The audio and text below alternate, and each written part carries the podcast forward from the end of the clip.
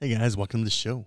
This is the Power Element Podcast, and I'm producer Paul. All right, we have a great show lined up for you guys today, but first I want to take a moment to highlight our promotional partners. First up, Joko. Joko is a family run business manufacturing high quality, handcrafted lineman's products since 1892. They offer body belts, pole chokers, safety harnesses, bags, and lanyards, plus much, much more.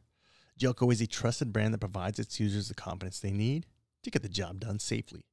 Uh, big shout out to our friend from Jelco, Kat. Uh, she's the owner. She has a great story. She was on episode four. Uh, in the meantime, go to their Instagram at Jelco Safety. Uh, next up, Milwaukee Tool. Since the company began in 1924, Milwaukee Tool has led the industry in developing innovative solutions that deliver increased productivity and unmatched durability for professional users.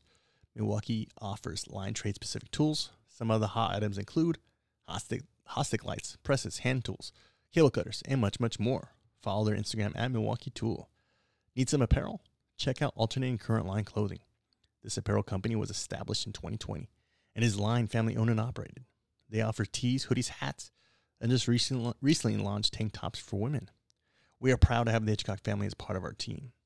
Head on over to their Instagram at alternating current line clothing to get the latest swag. All right, last but not, last but not least, Working Athlete. Set your workforce up for success by giving them the proper nutritional foundation they need to need to be productive, efficient, and on top of their game. Working Athlete offers hydration, uh, hydration, energy, and nutrition products to help workers perform at the highest level. Working Athlete is proudly made in the USA. I'm currently using the products. Uh, just had some brute force protein this morning. It's delicious and uh, it's it's awesome. It's good stuff. Super impressed. All right, go to the Instagram at Working Athlete. Check out the websites workingathlete.com or wildernessathlete.com. Use promo code Power Element to get 20% off at checkout. All right, phew. we got a great guest. Tony Bravo, journeyman lineman, bladesmith, just recently won Forged in Fire. Uh, great show. Um, Tony, Tony, Tony just he's, he's he's very charismatic. Just has a great energy. Does a great job talking about the trade. He's super passionate about it, and uh, just coming from a bladesmith perspective, he's just super. He's knowledgeable just from the short time he's been doing this, and uh, it's it's great to see him uh, share his passion uh, on Instagram and uh, just talk about it with Raul. So it's a good time. It's a good episode. Uh, before we get to the show, before we get to the show, I wanted to thank Sturgeon Electric California and the entire Sturgeon workforce for making this podcast possible. All right, guys, thank you and enjoy the show.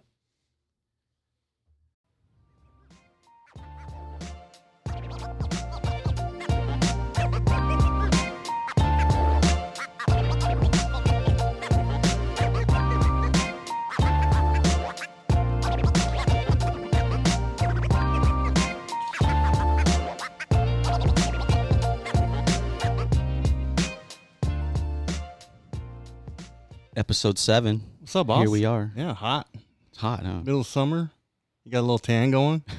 Baby oiled up. Baby oil. Was it coconut? No, Okay. it's it's coconut butter. Co- Welcome to the Power Element Podcast. This is episode seven, Man, where Yep. we where we have nice tans. nice tans. And we're getting we're getting uh it's coming a little, little natural, more natural for us. Think. What do you think? I'm surprised we're still on air. Actually, Yeah. Pull the plug. Yeah. Oh, shit. we haven't pulled the plug just yet. Anyways, I'm excited about today. Um, wow, what about our na- last guest? Uh, episode Kelsey- six with uh, Kelsey. Yeah, Kelsey was great. She's got an amazing story. If you haven't listened, uh, Kelsey Sharon uh, from Brass and Unity, episode six. Give it a, give it a check out. She's she's blowing up right now. She was on Jocko's the day after us, and, and she's just uh, she's just she got a great story. Just a tremendous story. Yeah. Um, the product, her company, her movement, what she does for all our veterans out there is just remarkable. yeah, I agree. You know, and she's a great person. Brady, shout out to Brady and, and Kelsey. Yeah, I like. Anyway, she had a message, uh, and if I, I'd like to share it with you, Let's go. just so we can get this show going. Um, we have a great guest today, and I want to get to that, but but first, um, you know, Kelsey had a great message, and she said she likes to surround herself with elite level of people that put in the work, have a strong work ethic, and and do whatever it takes to get it done. She's talking about the job, getting it done. Got it. And what do you think about that? Always. Yeah, y- what do they say? Surround yourself. If you look at the five pe- people you surround yourself with, you're closest, spend the most time with, and that's where you're going to be in your life. So elite, having elite friends, elite mentors, elite coworkers, uh, you're setting yourself up for for good things.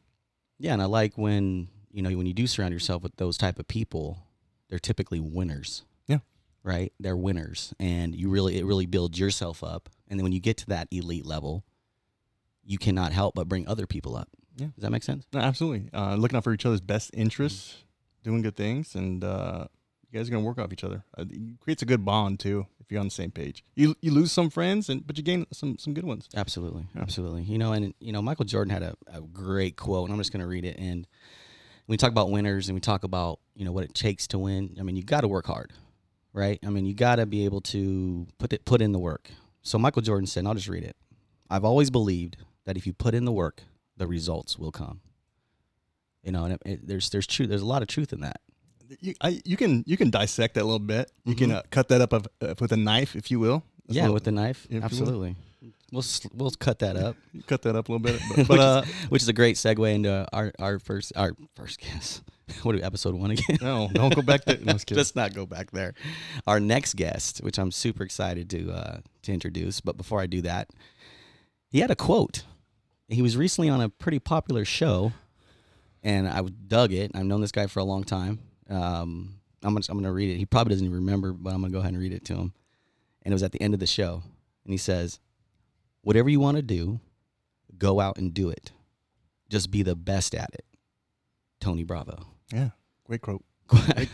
great quote and it, and it leads right into our show and we want to talk about being winning you know being winners Yeah. surrounding ourselves with winning people but putting in the work to become winners you It's know hard and, work. and i know i know this man for a long time and he's put in the work you know he's he's definitely put in the work and especially here, here in his most recent recent accomplishment you know he's, he's done an excellent job he's a father of two uh, he's a journeyman lineman of 20 years um, he's a professional bladesmith which is super cool um, he's a, he's our true winner, our real true winner. He's the Forged in Fire champion, and a good buddy of mine for a long time. I can't even remember when we met. So I'd like to introduce to the show Tony Bravo. Welcome. Thank you, thank you, brother. It's such an honor to be here with you guys. I'm super excited just to share with you guys, and um, man, I can't. What do you think of the studio? I think the studio is awesome, bro. Everybody loves the studio, I, will Tony. tell you what, man. I used to, little known fact about Tony Bravo. I used to I used to rap right around circa 2000. You know what I mean? and uh, Oh, we had our yeah. own little studio just before line work started. Just before line work Really? started, I had to quit. I had to quit the whole the whole scene because of line work. You So. can, you can drop a beat right now. Drop a beat. I was just gonna ask him. No, that. no, no. Just don't drop go, a beat. Don't go dropping beats right now. but yeah, Maybe later. reminds me of the old studio. With uh, I'll throw a little shout out to Vic Young. He was he was part of the part. of Vic the group. Young was part of the group. Oh yeah, he was. He was the main producer. Come on now. Oh man, we could get into that a little bit later for sure. Tony's got this perfect rap name though too. It's like And that's what it was. It was Tony Bravo straight up. that's Tony what it is. B. Yeah. Yeah, you don't have to mess with it. No flair. It's already Hollywood. It's already Hollywood. well, you know, I want to get into the show, but you know, Tony, I've known you a long time. You know, you're a good buddy, like I said, and I know I know your family, and you know, we've grown up together in the trade, and I've seen you, you know, grow up too as well, and you know, here we are. Um, but I really would like to start from the beginning, if we could. You know, I want to start from the beginning with you, and you know, you're you know, growing up, you know, how you got in the trade, and you know, what makes you a Forge and Fire champion today as as a winner. No, for sure, brother. It all, you know what? It all started when I was in high school. Actually, um, one of my best buddies, his uh, his dad was a lineman, Mm-hmm. and uh, he all asked us. It was a group of three of us, you know, including Vic. And uh, he says, uh, "What do you guys want to do when you get out of high school?" I said, "Well, I'm gonna go to college." They said, What "Well, high why school don't- did you go to?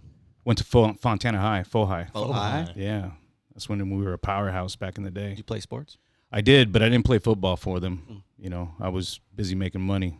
You know, wish I would have, but let's not talk about that. you know what I mean? 'Cause We'll I, leave that I wish I alone. would have. Yeah. Anyhow, um, yeah. So he asked us, "Hey, what do you going to do? What do you want to do when you get out of high school?" And we said, "We're going to go to college."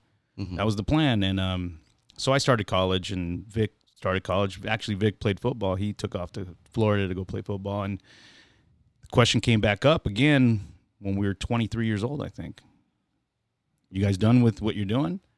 What are you guys going to do with your life? Mm-hmm. And then What boom. college did you go to? I went to Chafee College To JV? Um, here in Rancho Cucamonga, Uh-huh. Mm-hmm. and then um, you know, life was taken taken course. So, you know, I had my first daughter, um, and and then the question came up again: What are you going to do? Uh, What are you gonna do? Mhm. I said, "Well, Stan, what do you got?" and he, you know, we started talking about it. We went and signed the books, and up north is where I went, you know, and Just sign the books. that's where it started, you know, and and uh, the, the three of us, it was a group of three of us, we all took off different directions, and uh, we are grunting out there, you know, and How long did it take you to clear out?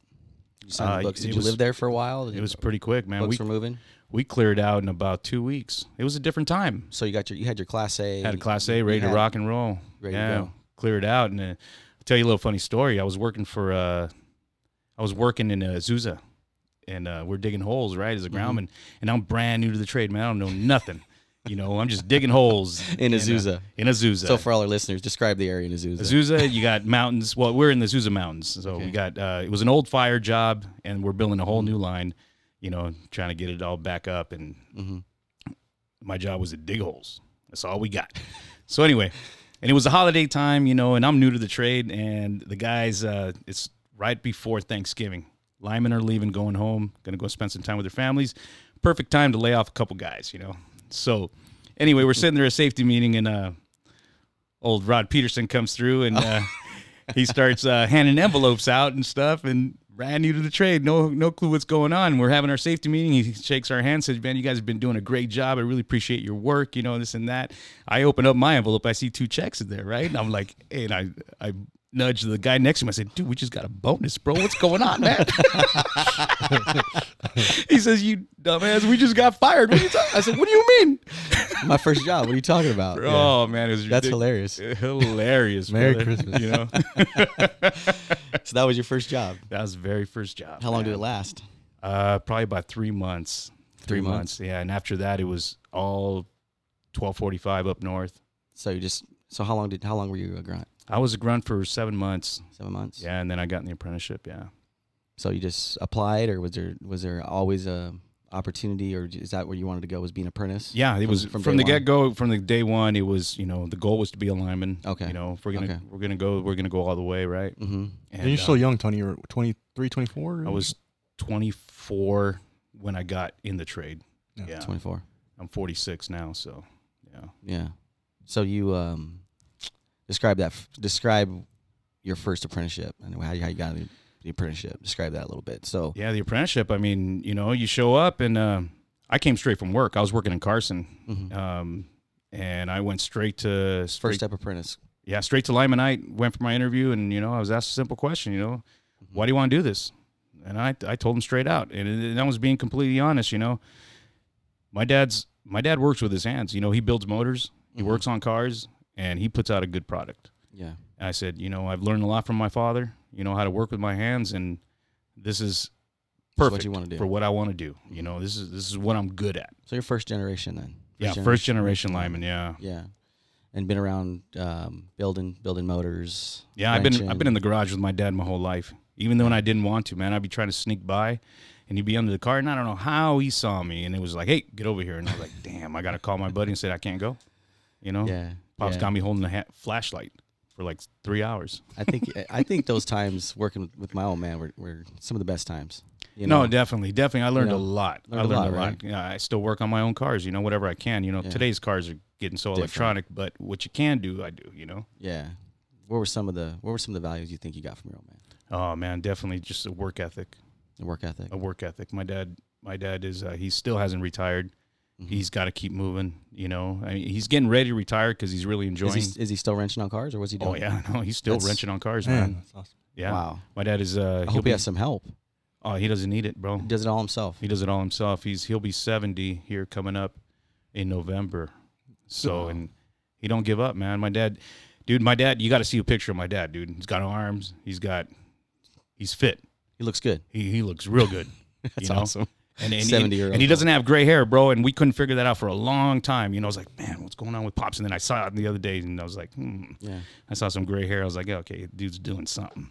Yeah. I mean, It's that, that motor oil. yeah, yeah. He's got thirty weight. He's got thirty weight in his on his head. Take those greasy Dude, hands and run it I through your mean, hair. I'm in my 40s and my hands hurt sometimes. You Oh, know, yeah, I don't dude. know if it's because I'm typing in office job probably, but you know, you get to Oh, the, you get to that spot where, you know, your hands just hurt. Oh, for So- sure, man. And, and and I think about that. I think about my my pops. You know, he's bent over a hood of a car, dude. I That's I can't do that, man. My Yeah. shoulders are are beat up, I, I get under a car and try to hold my hands up to do something, dude. I got to put the arm down because the shoulder's giving out. You know, it's Yeah. crazy. You know, Yeah. and he's still doing it. Yeah, pretty this, cool. This trade was hard on our bodies, you know, and I, I think that's very respectful to your to your old man. You know, Yeah. still working, still wrenching, still enjoys it. Where's he? Where's he live? Where's he from? Where you guys Well, originally from? My parents are originally from Langostura, Michoacan, Mm. Mexico. Yeah, and I'm first generation born here. hmm Um, they came over here. I want I want to say 69 or 70s, right around there. Straight to California. Straight to California, straight to Long Beach, California, 17th Street in Sherman. Shout out. Shout out Yeah. the LBC. What's up, Snoop? yes. Right? Yeah. So s- s- talk about some of the values again. So hard work ethic. I mean, Yeah. Oh, I- obviously, obviously, he started his business from the ground up. Yeah, no, my pops, man. Um, you know, Mhm. my early years, what I remember from my dad, you know, because he started out as a he used to build furniture. That's where my dad started out when Okay. we lived in Long Beach. He he started out building furniture Just straight. straight out, and um, he wanted to do more, and so he got into the automotive trade. And I remember this so clearly. I'm like nine years old or eight.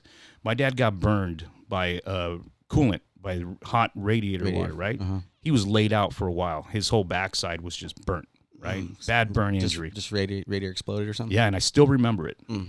And um, he took an apprenticeship with this mechanic, this Argentinian man named Segundo.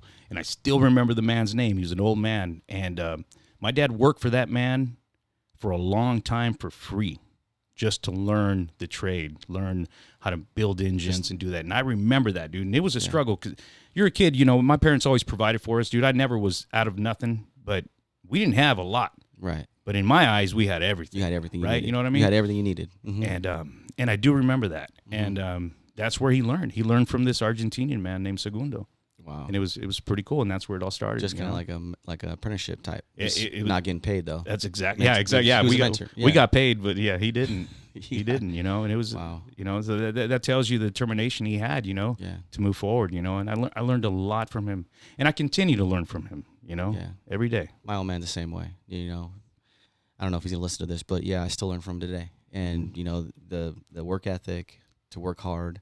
I mean, I I mentioned it at the last podcast too. Like I didn't we didn't get paid when we were working with him. Me and my brothers. You know, you you learned a skill. You Yeah. learned a trade. You learned something, and that's how you got paid. But they understood that that Yeah, and I that skill was was, okay going to with it. feed you Yeah. later in life. Oh, These- yeah. these values are going to feed you later in life and provide you. Yeah, and, and my dad today still still works hard. You know, he I mean, if I call him right now, he'll be there for me.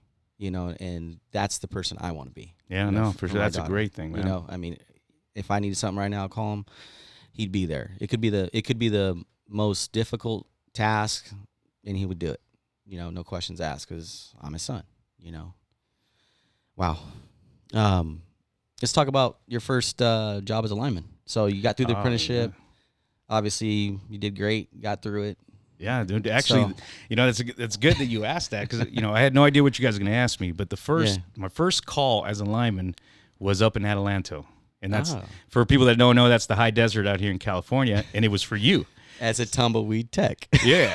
That's where that's at. so it was for you, and Yeah, Mm-hmm. I remember, I still remember the call, and it's funny that you asked because Was I a foreman? Or Uh, no, GF? you you were the GF, GF at the and time. uh, the crew was Barker. Shout uh, Devin. out to Fred Yeah, and Devin. and Devin, and Lacey Williams. Oh my god, look at that crew. All Okay. those guys. Solid. Check solid this out. dudes. So I show up on the crew, right? Yeah. And uh, Freddie Bark comes up to me and he says, uh, How long you been a lineman? I said, You're in luck. I'm brand new. He goes, No, you're in luck because you see that kid over there and he's pointing to Devin and he says, It's his first day as a hot apprentice and you're going to take him up in the air. And I was like, Oh, shoot. That's awesome. that's awesome. That sounds exactly like Freddie. too, to that this was my day. first day as a Wow. journeyman lineman was taking devin up and i think we if i remember correctly we changed out a transformer and i still remember the day pretty clearly where Who was the foreman? it, it was williams lacey Oh, Lacey was the foreman. Yeah. That's right. Lacey, Lacey was the foreman. Yeah. That's right. Wow. yeah and I, and I remember not saying a lot when devin i had devin up there and i remember not saying much Yeah. and uh, he goes what do you want me to do i was like i'm sorry bud i, I totally forgot about you and uh, you know I'm just doing my work. I was I was so worried, you know. I was so worried, Yeah. man. It was my first day as a journeyman lineman, and here I am with the first day hot apprentice, you know. Yeah. It was But yeah, and then and since then, Devin and I have been You guys still good- talk? Yeah, we oh still yeah. talk. We're good Devin's friends, you know. awesome. He's a great guy. He did great, Great on the podcast. Yeah, he did. He did an He did- awesome he job. did an yeah. awesome job. yeah. I, I mean, he he's got such just just talent. I mean, he's well respected in the trade. Oh, for sure. so you did man. well with him. You started him off first. Hey, there uh, you go. before Hey, Steph. you know, check it out, man. Right? shout out to Tony. now he's doing these crazy Metro West polls. You know? Right? He's I kicking mean, butt out there, kicking dude, butt. I mean, people aren't just you know volunteering for those polls. no, I can man. guarantee you that. That is a tight crew that he's got. Those crews that he's got out there, Yeah, you know, those guys are tight, man. They are. they're safe, Oh yeah, efficient. You know, they got they got synergy. I talked about it on the Oh, yeah. podcast. They, they just get along. You know, right? Right, Paul. Yeah, it's a good I word. mean, Yep. They they do a good job. So. Thank you for your your leadership with Devin as a first Paying it forward. paying it forward, right? You guys probably still talk about that day, I bet. You know what? We we, we don't. You I don't? don't know. Yeah, we don't. We don't. You know, I see him not too long ago. You know, but Yeah. and we just bullshit. You know. I think it's a day you never forget. The the your first day as a lineman Yeah. with the hot apprentice. You're like, mm, all right. Here So we go. what, what's kind of crazy is uh, we got Lacey came to the company Mhm. here recently. Lacey Okay. Williams. I just took a call. Wow. Check showed that up out. at showed up there at Sturgeon and I said, "Look at this. I haven't seen him in years." You know, you know, for all listeners, everybody here in the studio today, like we were the High Desert Mafia. I mean, it was me, Lacey, Mike Couts, right? We all just that's all we did. It was three to two Riser Nation for a long time. it's kind of the work at the time, you know. It was a bunch of tracks and but yeah, we had a great time. Wow. Um, yeah. So some of the feelings from with you know being being with a brand new apprentice Oh, as yeah. a journeyman. I mean, it happens all the time today. I mean, we get inexperienced guys, you know, doing complex jobs, and it's an interesting. Uh, it's interesting, but obviously you did you did well. I I hope so. You know, I, I really do. You know, I mean, that's Yeah. a one of my passions is it, it is it's teaching. It's teaching, man. I, Yeah. lo- I love to teach. You know, Mhm. hey, uh, if I'm if I'm talking to you and I'm teaching you, Yeah, you know, my first words are going to be, I, I want you to be better than me. yeah, That's what I want to do. That's my intent for you to be better than me. That's like number one in my book, man. yeah. Uh, you you, know, know. a good journeyman. You're right, and you know, for everybody listening too, like that's something that I, I think we got to get better at. You know, is taking the time to help our apprentices and gr- and grow them and mentor them, because we're not all born professionals and winners and you know leaders. Like it takes it takes time, it takes you know effort. You know, you got to put in the work to see the results of a good apprentice. And I guess that's kind of what our show is going towards too. Is you know, is if you want to see somebody benefit and and and be you know successful in our business, you got to help them. Absolutely. Take the man. time. Yeah, and, and, and we live in a different world now. Yeah. You know, we we Mhm. totally diff- live in a in a different world where It's fast paced. it, it- it's Yeah. fast paced and um, not everyone's a teacher, but everyone has the ability to be a teacher. Mhm. You know what I mean? Not not everyone was right off right out the gate can just say, hey, like I'll take this kid on and I'm going to show him everything I got Yeah. because it takes patience, you know, and you got to learn all that stuff, you know. I mean, dude, I- and I'll tell you this for firsthand experience. I got a seven year old right now. Uh, he's eight years old, and if anyone's been on my Instagram, um, Chris, right? Chris, Yeah. Chris is learning a lot. Chris asks about five to 10 questions every five minutes. Mhm. And he usually hangs out for me for about an hour a day. That's a lot of questions. Okay. But that's, he's not, he, he- he tries to finish my sentences sometimes when I'm trying to teach him something. and it's not because he's a know it all, it's, it's a natural thing that he's doing. He's so excited to learn that he wants to showcase what he knows. Right, yeah. whether it's right or wrong, he wants to showcase what he knows, and and I think we get that with some apprentices. You know, like we call them, "Oh, you're a know-it-all. I don't need to teach you nothing." I don't think it's that. I think he's excited Excited. he's excited to tell you what he knows Mm-hmm. you know and, and, and as a as a leader and a and a journeyman teaching this kid you got to understand that he's just all about it man he wants to tell he wants to go and showcase Yeah. everything he's got Yeah. He's So you- eager. he's Yeah. eager Yeah. so you Yeah. Mm-hmm. got to understand that you know and you got to you know you got to know how to how to gauge your attitude with that and say like okay that's cool but here here it- right now i'm going to teach you this and this is what you got to listen to and we just got to be patient man You got to be patient. everyone has the ability to teach And the, and I, I the- truly believe that and the second part of that too is you know taking the time and being a good leader is asking good questions too. absolutely and making sure that the apprentice retains it as well. You know, it's- it shouldn't be questioned just one way. Just make sure you follow up. oh yeah You know, just make sure you follow up and ask some questions, and and a good apprentice will ask questions too. You know, he'll say I don't know when it's time to say I don't know. yeah You know, You right? Mm-hmm. know, it, relationship. You got to have a relationship with your apprentice. You know, you got to you got to know him. You know, this none of this. You know, like let him go do his own thing, hike up that pole by yourself. Mm-mm. you got to be up there with them. Got to man. be hands on. You got to be hands on. You got to be talking to him. You know, show him that you trust him. You know, when it's time for him to get hands hands on, you know, get on the conductor. You're right there with him, man. He's gonna he's gonna appreciate that, and it's gonna go a long way. Yeah, I agree sure. with that. Like some of the some of the best guys I worked around, apprentice linemen, just coming up to the trade, were hands on. They took the time to get up there and show you how to do it.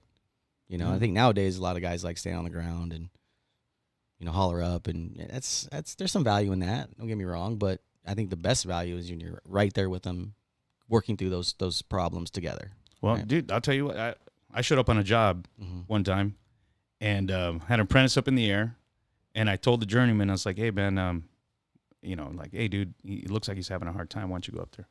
You know, and he's like, "No, he's got it. He's got it. He's got to learn."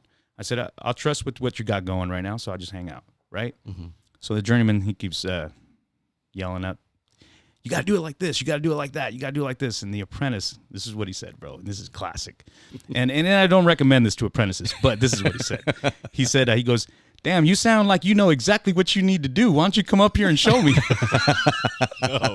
but and I and I said I go. You see my point, bro? You got to go show him, you know. But yeah, don't recommend that to an apprentice. But uh, I got a good one said to me one time. Same kind of thing. I don't recommend it as well.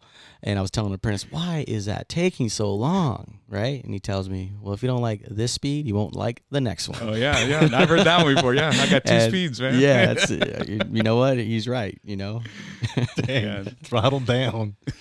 So and let's fast forward a little bit. So you went to uh, you got the alignment. I mean, when was when was your first foreman job? Do you remember that when you first started being a leader and running a crew? First foreman job, I, you were there once again. You were Man, I, there once am again. teeing it up because I Yeah. want people to know our how deep our roots go. Yeah, you were. It was uh, at a live oak. At a live oak. At a Mhm. live oak. Um, Different company now. I took I took uh, Troy's crew, uh, Harris. Harris. That's right. Yeah, I took right. Troy because Troy took off back to Oregon. I think. Mm-hmm. I think it was where he's from, Oregon or Washington. I forget.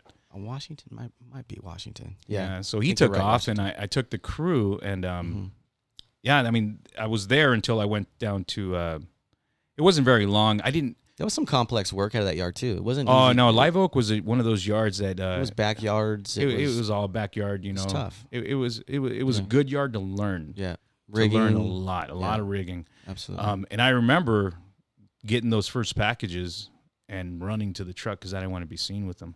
I didn't, I didn't, I didn't dig too much being a foreman, you know. Yeah. it was just like I remember grabbing those packages and yeah, you running were a to the lineman truck. for probably at least five years or so. yeah, I didn't take a crew. I, I didn't take a Five crew years, till right? after five years. Yeah, That's awesome. I kind of just set that for myself. Yeah. Well, that's that's a lie. That's a lie because you conned me into into taking a crew for uh, For a little bit. for for uh, for Bob. That's You right. con- he was going on vacation. You conned I don't me call into- it conning. I Nah, was a little because persuading. persuading. yeah, because we made a deal. He said, "I'll get you back down to Miraloma, closer to home, if you take this crew for a couple weeks while he's on vacation." That's right. And I had, a, and I'll tell you what, I had a tough time because I had a 20 and a 22 year lineman. I had Pollard and I had Snake. snake. You remember him? Oh yeah. With the long hair. Oh yeah, the long hair. Oh yeah. I got two guys that I wonder are how he's doing now. 20 He's a years- Good old, good old man. 20 years Yeah. plus linemen, Yeah. and they're looking at me going, "What do you want me to do now?" Mm-hmm. And I'm like, "Oh man," I said, "You guys know They're, exactly what they're to do." doing it on purpose. Oh yeah, they they were in, they were they had it in for me, and I was like, I will never do this again. But I'm going home, so it's all right. I'm gonna do it. so it wasn't much of a persuasion. no, no, no. There I was, mean, you there, there, there was I- a yeah, there was a benefit. Yeah, there was a yeah. benefit at the end you of those two weeks. sacrificed a little Yeah, bit, but for you sure. invested, you know, in long term because you got closer to home. Yeah, no, that, that is true. That is true. So that was pretty interesting. So then, obviously, I'm going through your career because I want our listeners to know that you know you've been in the trade a long time. You've come up through the through the ranks, um, general foreman. I mean, now now you work for a utility. Yes, yes you were sir. outside. I think you were outside line for I 11 was- years, I was outside for about ten years, 10 years. and then hmm I've been at the utility now for eleven. So wow, okay, and wow. you and you yeah you went over for the utility as just as a lineman as a or lineman, a I came, supervisor. or- no, I came in as a lineman to the utility. Yeah, okay. Um, yeah. How, how was that shift? it was from it was definitely Oh, um, outside line to utility. it was um it was definitely a culture shock um and i and i and i chose a district that uh that was a metro district with a lot of city work a lot of a lot of backyards a lot of old stuff a lot of uh you know congested poles Mm-hmm. and I, I i took that only because you know i, I still wanted to be challenged right i didn't want Right. to do a rural district or anything like that where the work is easy. Mhm. But um, But I did, came- but did you have a choice? I did have a You'd choice. have a I- choice to I what? had, I had a choice of uh, Victorville, Mhm. which is the high desert out here in California, yeah. and Montebello, and then I also had Redlands to Oh, choose Redlands, from. okay. Yeah, so Mhm. So went to Montebello. I chose Montebello, even though it was the furthest from the house. Mhm. I, I, I like that type of work, so Right. I took off to Montebello, and um, I came in with a couple contractors, Mm-hmm. a group of contractors, and uh, and I remember at, at the very beginning, Was Vic with you too at the time? yeah, Vic was with me. Yeah. Vic was with you, right? Yeah, and Shout out to Mikey, Vic. yeah, shout out to Vic, and shout out to Mikey Paraska. He What was up? out there. So wait, too. this is yeah. the guys you still were rapping with? Did you guys been just kind of growing in the career? Yeah, yeah, together? Yeah, man, we're that's still crazy. moving. Kinda we're crazy, still right? Yeah, moving. that's yeah. crazy. That's awesome. So awesome. and um, yeah, we took off to Montebello, and uh, it was it was it was cool, you know. Um, Yeah. But definitely a culture shock because uh, obviously there, there's different methods, there's different cultures between the outside construction and utility. A lot of different stuff that you do and how you work and uh, different protocols. But I think that gap is getting it, it, It's getting bridged. it- it's getting bridged for Yeah. sure. Absolutely. From the training side. Oh yeah, man. It, it, it's a different world now. it's a- different. Mm-hmm. it's a different world where before I, I, we were talking about it earlier, we used to hate each other, and which is crazy because it's a brotherhood. But we, for whatever reason, we didn't like each other. Contractors did not like utility, and utility didn't like the others. It was like that forever. It was it was crazy. Yeah. You know, I mean, you couldn't go in a yard and and and, and mingle. It was like you stay over here and you guys stay over here. and it was always the farthest corner of the yard. Oh, yeah. You parked. Yeah, you know what? And Yeah. and, and so- you never got anywhere close to the to the main building. no, you did. And if you did, you knew about it. You- Yeah. You heard about it, I guess. You know Oh, what I for mean? sure. Yeah. Like, what's this guy doing over here? Right. Yeah. You know, I was telling you guys earlier, I got a hot dog one time and they were all over my ass. You know, I said, I'm going over there to get a hot dog. They're, they're Yeah. barbecuing hot dogs over Yeah, there. exactly, exactly. So on, yeah, so on storm work, you know, we would, you know, go out to the utilities and you know just mob the whatever food there was there, Yeah. like Hey, you gotta eat. drinks, whatever, you know. And there was it was always frowned upon, but now it's different. Yeah. Now the it's culture's totally different. It's it's um, opened arms. It's any district you go to, if you know, if outside line contractor takes a call out, it's whatever you need. Yeah, what can I do to absolutely. help you? Thanks for coming out. You know, it's Yeah. a different relationship, and I think, I think certain leadership has fixed that. Wh- When do you They think? bridge that. how, you know? how how long ago was this change? You think within? Oh, Dude, probably last five, six five years, years? I was gonna say five years. five, I- six years I has can really see it. changed a It's lot. really changed. And I Cool. think, you know, I think some of the I'll, I'll just say sourcing agreements have done that. You Nice. know, people stay in the area, the same area. Yeah. Because when, when I was coming up, you know, and you you were what's the next job? You, you're here for three weeks. Right. No, absolutely. You know, you're lucky. You're lucky to get 40 hours. You know, oh, we're gonna work 50. That was a blessing. Wow, you're gonna pay me 10 hours of double time. You know, it was one of those types of jobs. And then when then deregulation hit, and there was a time where you know where everybody traveled to Arizona and tried to get whatever whatever we could do just to put food on the table. yeah. Did, were you one of the But- guys as an apprentice that had to go to Arizona to get their no, time? I actually I actually got lucky, and I actually got one of the 40 hour jobs up in Irvine removing asbestos off the pole. Oh gosh. and that was a good job. yeah, we, we'd fly in, they'd fly us in, and we'd have to take all the asbestos wrap. Well, you know, the asbestos contractor would take it off from the ground, Right. and then we would go from the, the you know the highest point they could up, and we'd have to do the high signs and put the you know the maintenance on the arms and the, the wildlife protection and all that. But it was a good job, and I was like, wow, I'm- at least I'm getting paid. I don't have to travel. Yeah. You for know, I was sure. lucky. I was lucky to um, to have that. You know, I was able to stay home That is cool. you know. But so, anyways, you get to the utility. It's a different culture shock. Yeah. you know. And how would you how would you find your did you did you find yourself fitting in right away? Was there certain people that you looked up to or you got around that made Yeah, that transition easy? I, I, I quickly uh, got in with the the older guys, you know, that have been Mhm. there, that Yeah. have put in some time, and um, and Montebello. I'll tell you what, Montebello. That's the district I went to. Has a lot of re- the, the guys have a lot of respect because it's it's all property line, and they still do work like they used to do it, right? And, and it's changed now, obviously. You know, Mm-hmm. Yeah. there, there's a lot of cranes now, but there was a time when we didn't use cranes, Yeah. and um, And there's a lot of hot work back then a too. lot of hot work, and and the even even when we were in you know in Live Oak there, we did a lot of hot Oh, work. for you sure. weren't taking mainline clearances and No. clearances like we do now. It was grab the sticks. Man, Yeah. You guys are getting nostalgic here.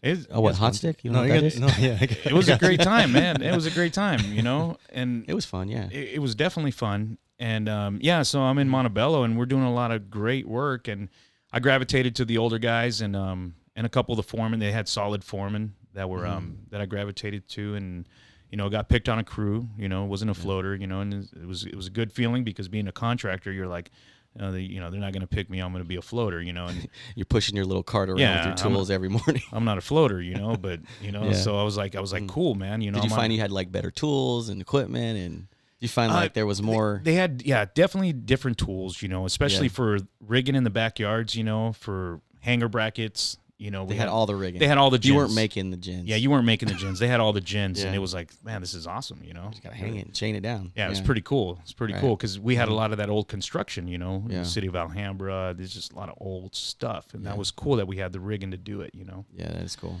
Yeah, and um, from What there, about you know, Training. They felt like you got more training. Felt like there was you know, more. the, the difference, the difference uh, between the utility and the contractor at that time Yeah. was um, in the, the training as far as uh, circuitry. You know, Okay. that, that was You dove into the circuitry. Yeah, that the was the- equipment probably Apparatus. apparatus. apparatus Yeah. completely different, right? Because as a contractor, we op, you know, we didn't operate it, we built it. Right. We were we were made to build, you yeah. know, Somebody else is gonna come back. Yeah, and someone's gonna operate come it back and operate test this. it and an RER, Right. an RSR, and all that, and Mhm. and that's what I took the most Mm-hmm. out of. You know, contractor obviously gave me all my rigging, my work ethic, my hard work, and it was Yeah. just about building production, getting it done safely. Did and you feel you brought efficiently. some of that to the utility at Uh, the time? I hope so. People probably ra- raised their eyebrow a little bit. Man, this guy can work. I I hope so. Probably brought some of that. You think? I hope so. I Yeah. think um, I think uh, you know, definitely did my best to to bring that. You know. And I hope guys appreciated that, you know, and Mm-hmm. Yeah. but yeah, I definitely appreciated the fact that they were willing to teach me all the circuitry and and dive into that more and you know and do some switching. You know, it was that was the coolest part. You know, I was gonna ask. for so the transition. why did you make the change to go to u- utility? What was the what was the ultimate decision? The ultimate decision Or was the reason I should say. the ultimate Yeah. reason was um, to be in one place because I've been a single dad forever Right. and um, I've been I had I've been married twice, so I'll throw that out there. you know, you know, through my apprenticeship and everything. the whole thing. so anyway, um, um, I have two daughters, and Talk one about of- your daughters for a second. yeah, I have, So- I have two daughters. I have a 23 year old and an Mhm. 18 year old, and at the Mhm. time they were babies, and um, one lived in the high desert and one lived clear in L.A. Mhm. And I picked both of them up every single weekend No. Oh, you know. And man. it, it was a drive. Oh. It was a man. drive. It was a drive, but that's that was my duty, and I did it and you did it. because I needed them to be together, right? Yeah, So as a contractor, it's hard to do that. it's hard to do because I can't tell my foreman I'm going to break up this crew on Saturday yeah, or whatever. Eh, You're not going to do that. You're Yeah. not going to do that. You're not going to you're not going to break up the crew. If the crew's working on Saturday, the crew's working on Saturday. That's just it. yeah. So Resources are limited. You Yeah. don't want to be the guy that breaks up the crew. Yeah, no, for Yeah. sure. Yeah. So that was the main reason. The main reason was to get some stability as far as I'm in one district, one place, and as long as I don't get forced to work, I'm going to be off and I can plan a little more to spend time with my daughters. Yeah. And that was the main reason I went to utility because I was, I mean, in my mind, I was a contractor for life, you know? Oh yeah. you know that that was it. You know, I was gonna get a big old tattoo on my back said outside. can't do that. You know, I, I still want to, but I can't do it right now. Outside at one time. yeah. I'm gonna change it up a little bit. And so obviously you're a supervisor now, but how did you? What was the progression, and why did you start to get into management and, So and the- leadership? yeah, the progression was um, I was gonna. The body was hurting. No, you know what? The body wasn't hurting yet. The body wasn't hurting yet, but uh, I. I was gonna take the. Uh, I went and took the test for a twelve-man test, and, Okay. and then the foreman test, and at the same time those things were going on, they were looking for a field supervisor, and I wasn't interested in it. You know, you know, I'd been short time with the company. I wanted to be still in the field, right? Mm-hmm. And um, was kind of approached and said, "Hey, did you think about this job, the the field supervisor position?" And I was like, "You know, I didn't. I want to be a foreman. You know, Yeah. like I, I'd rather go that route." They said, "Well, what if you don't get the foreman job? What are you gonna do then?" And he knew about my situation, about my kids and picking Right. them up and all that. He goes, "Well, let me just shoot you an idea. Mhm. You know, you're gonna be more flexible. You can still be with the crews. You can still do this." And Sounds like he was persuading you a little. persuaded me to to go for the job. bit. And Yeah. then- sounds. You're like, I, I worked with a roll on. Sounds See this familiar. coming from my way. he totally persuaded me to go for the job, and Yeah. then uh, never in my wildest dreams did I think I was going to get it because my heart was set on being the foreman, foreman, yeah. Mm-hmm. being, being a foreman for the company, and um, and I still remember the day I got the call. I was working for this old timer, really good guy, man. He was taught you a lot. Mm-hmm. taught me a lot. His name was Ruben Galvin. The guy's an old timer, straight up guy, and I was working for him. And I remember we were macking out this corner, man. We were m- trying to make this hole for this pole to go in on San Gabriel Boulevard. Busy, busy Mm, pole. And I'm trying to get, you know, I'm I got Max going everywhere, all over the place, hanging them and everything. And it's lunchtime, you know. Mm. You guys we- Mm-hmm. hot sticking or rubber glove? we were rubber gloving. Okay. We were in the bucket, and um, so we finished that. We finished making our hole. I'm, I'm telling you, man, it was a masterpiece. We got Max going all over the place. You know, everything's beautiful, and we hit the dirt, and uh, we're having lunch at the hat. Oh, And, uh, man. It's one of the- little one- pastrami or yeah, what? yeah, Gravy an old- fries. an old pastrami, Oh, man. and um, I- World famous. I get a phone call right from uh, from uh, from HR. It says, "Hey, we like to offer you the position." I was like, "Oh, I, I didn't think this call would come." And I was like, "Hey, can I call you guys back? I'm not ready to answer you." And then as I walk back towards the crew, Ruben Galvin says, "He goes." All right, you guys ready to go? I said, Yeah, we're ready to go, Ruben. He goes, All right, Tony, I need you to step it up. And I was like, What the fuck? I said, Look at this, what I just did, man. Me and me and Dick just did this, you know? Yeah, That's yeah. Stroud, by the way. Yeah, Dick and uh, and I was thinking like, what the hell? Like, and he says, I need you guys to step it up, and I'm like, shit, really? yeah. and uh, I still remember that day, and then I still didn't take the job for a couple days after Oh, didn't? that because I still wasn't sure. You know, I Right. still wasn't sure. But then I thought about the benefits of This being is the field soup job, this is the field soup job, yeah. And I s- I which thought is about the- one level up. yeah one as a level up foreman. as a foreman, Okay. yeah, So kind of like a general foreman type. yeah, pretty Kinda, much, Yeah. Mhm. and um but then I thought about the benefits about me being with my girls more, Mm-hmm. having the flexibility and enjoying them, you know, as they grow up. And I was like, you know what, I'm gonna take it. They they caught me at the right time, you know. Right, they really right. did. They Mhm. really did. Otherwise, I mean, the best job is is a lineman. You know, that is the best job. Yeah. It's the best know? job. Absolutely. Yeah. Well, that's cool. So you took the field soup job. Yeah, took the field soup job. Did Did, that did, for. did it start right away, or did you get into I was actually upgraded. They upgraded me first for a Oh, little while. upgraded. Yeah. give you a little tryout? yeah, give me a little tryout, and then they gave me the job completely, and then uh, I left Montebello. I was there for about I don't know five six years, and I took off to Ontario, which is closer to home, still as a field supervisor, Mhm. and then being there, I got the opportunity to be uh, operations supervisor, which is another level up, and um, took that job, and that's where I've been since. I've been there for past six years, I think, Nice. five six years Awesome. in Ontario. Yeah. Yeah. Well, um, what were some of the challenges you think you had as a as a as a leader coming through? The challenges are um, not having your hands on the product. Yeah. and and you trying to convey a message you know and especially when you're a young leader yeah. you know there's there's a there's a level of uh, Describe the hands on the product. What do you mean by that? hands-on product you know um, the Like, work The work. the work Like actually And- and- physically. yeah doing the physically work. doing the work and you trying to convey a message when you're a new leader i- it's it's it's it's it's tough sometimes Yeah, but because you had the knowledge and the skill set no for sure and experience. for sure but then you get you get the um you get that the feeling from the guys like i was the contractor bro all right and i love you guys man i love all my And it was a little bit of a challenge because you never really was a foreman. correctly i Yeah. wasn't a foreman so Yeah. there was a big a big roadblock right there Right. and that was tough Yeah. that was really tough So how did you And, overcome that? um Relationships, probably. you know, uh, definitely relationships, but it took a while because the frustration started setting in. And not until I heard from some of the guys, from some of the guys that I knew very well, that they were calling me, um, what was the Hulk's name? Robert Banner? What was his name? Dan Banner? Mm, I'm I not got, sure I like got that. I got to defer to producer Paul. Um, He's my I'm out. analyst. I'm out. The But Hulk- I know the his, Hulk? yeah, Oh, the- when, when he was the good guy, he was Banner. Oh, And then he Okay, turned that into makes- Hulk. There, there you go. Sounds like Oh, you're and they- familiar. Yeah, right? we'll So go with it. they were calling me Banner, and I was like, why is everyone calling me Banner? I didn't get it. Mhm. And they said, dude, because you'll flip. Boom. And oh, you turn Bru- into Bruce Banner. Bruce Banner. Yeah. They were you calling go. me Bruce Banner, right? And I was like, what, what- I don't get it. And They Right. said, bro, you you will just flip out on a guy, you know, like if he's not doing something right. And I was like, okay, Wow, I don't see that. I, I didn't see it either, man. I didn't see that. Mm. But it was a level of frustration because once Yeah. again, I was the contractor, yeah, you know, that you were got the, trying to that got the deliver a job. message, and you were trying to get it Yeah. um, through, and you would just Yeah. So real quickly, Mm-hmm. I was like, okay, let's rewind, let's humble ourselves, and um, let's get down back to the guys. What's important here, you know, Yeah. and make sure they they get the message and and support them, you know. And it was it, it wasn't easy at the beginning, you know, Yeah. being a young leader. So but, it's all uh, about the people. I mean, you could, I mean, you can have all the rules and tools and everything, but if you don't have good people, you know what I mean. You're not a leader if you have nobody to, f- that follows you. Oh yeah, You know what I mean? You're, you're so right. it's about the people. You can be So walking all alone. You're walking all alone. You're looking around like, okay, I'm the boss of what now? Nothing. Yeah.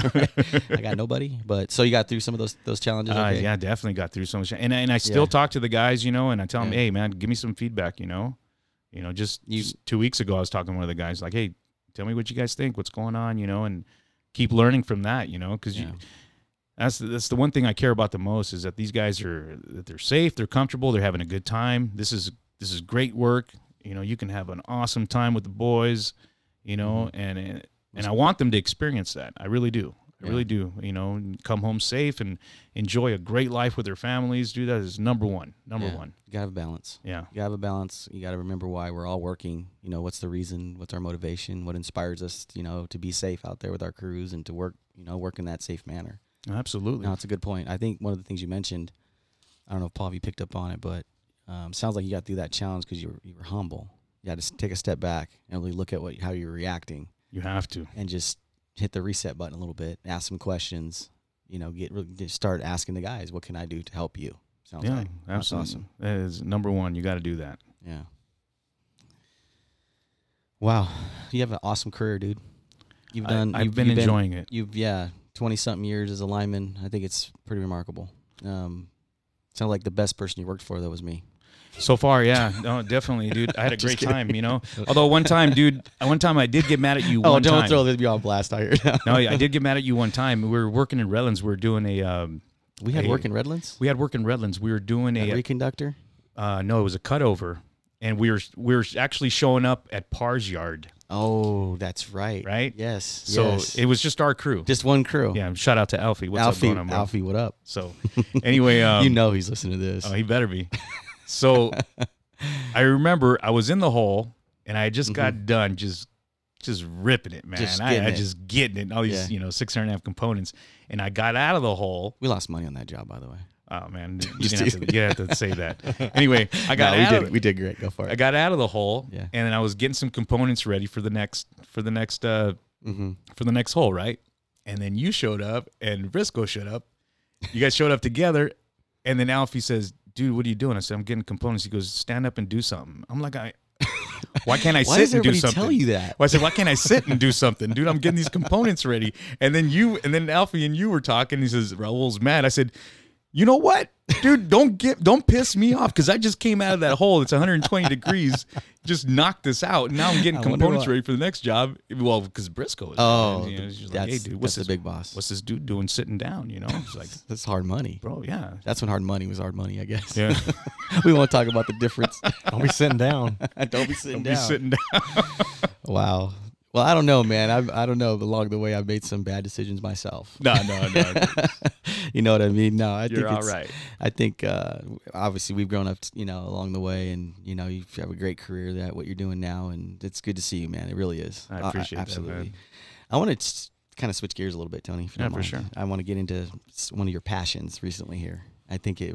I was amazed when I started seeing some of that stuff come out. You know, some pictures and guys are talking about what you're doing about building, building knives, and then all of a sudden you end up on a show, and I'm like, what is this guy doing? Right? So talented. Um, he's a winner. So I want to I want to read something out of a book. And we'll start and just kind of get the juices flowing a little bit. And um, it's by Tim S. Grover. It's called Winning. It's actually the unforgiving race to greatness. Winning. Uh, Tim Grover. Paul, you know who that is? Yeah, it's, uh, famously, first profession, his first professional uh, athlete was Michael Jordan, uh, and it was Mm-hmm. kind of it was kind of on a whim. Um, since then, he's he's trained guys like uh, uh, Charles Barkley, Kobe Bryant, uh, Dwayne Dwayne, Wade. Wade. yeah, and, Yeah. And, and it's not only just the body; it's the mind. Um, he has the relentless 13 Mm-hmm. uh, principles that he goes by, and they're pretty, they're pretty cool. They're they're worth a, they're worth a, a run through. Anyone can benefit from them, so they're pretty neat. Absolutely. And here recently, we'll get into it, but you did win something, and it's pretty amazing to see to see you do that. And you know, coming up through the trade, working with your hands, and just just a, just a tradesman, get into something else on top of everything else you're doing. So I'm gonna read this, and it's um, it's a short passage, but you guys just bear with me. I think you'll enjoy it. Um, winning is everything. Winning will cost you everything and reward you with more if you're willing to do the work. Don't bother to roll up your sleeves, just rip them off and do what others won't or can't. They don't matter. They don't matter anyway. You are all alone. Stop being afraid of what you'll become. You should be more afraid of not becoming that. If you can't buy into this, if you believe you're not ready to, ready or not deserving, if you're not willing to commit to your own success, you've never won and you probably won't. Because winners all understand one thing. There's a price to pay and you must pay it.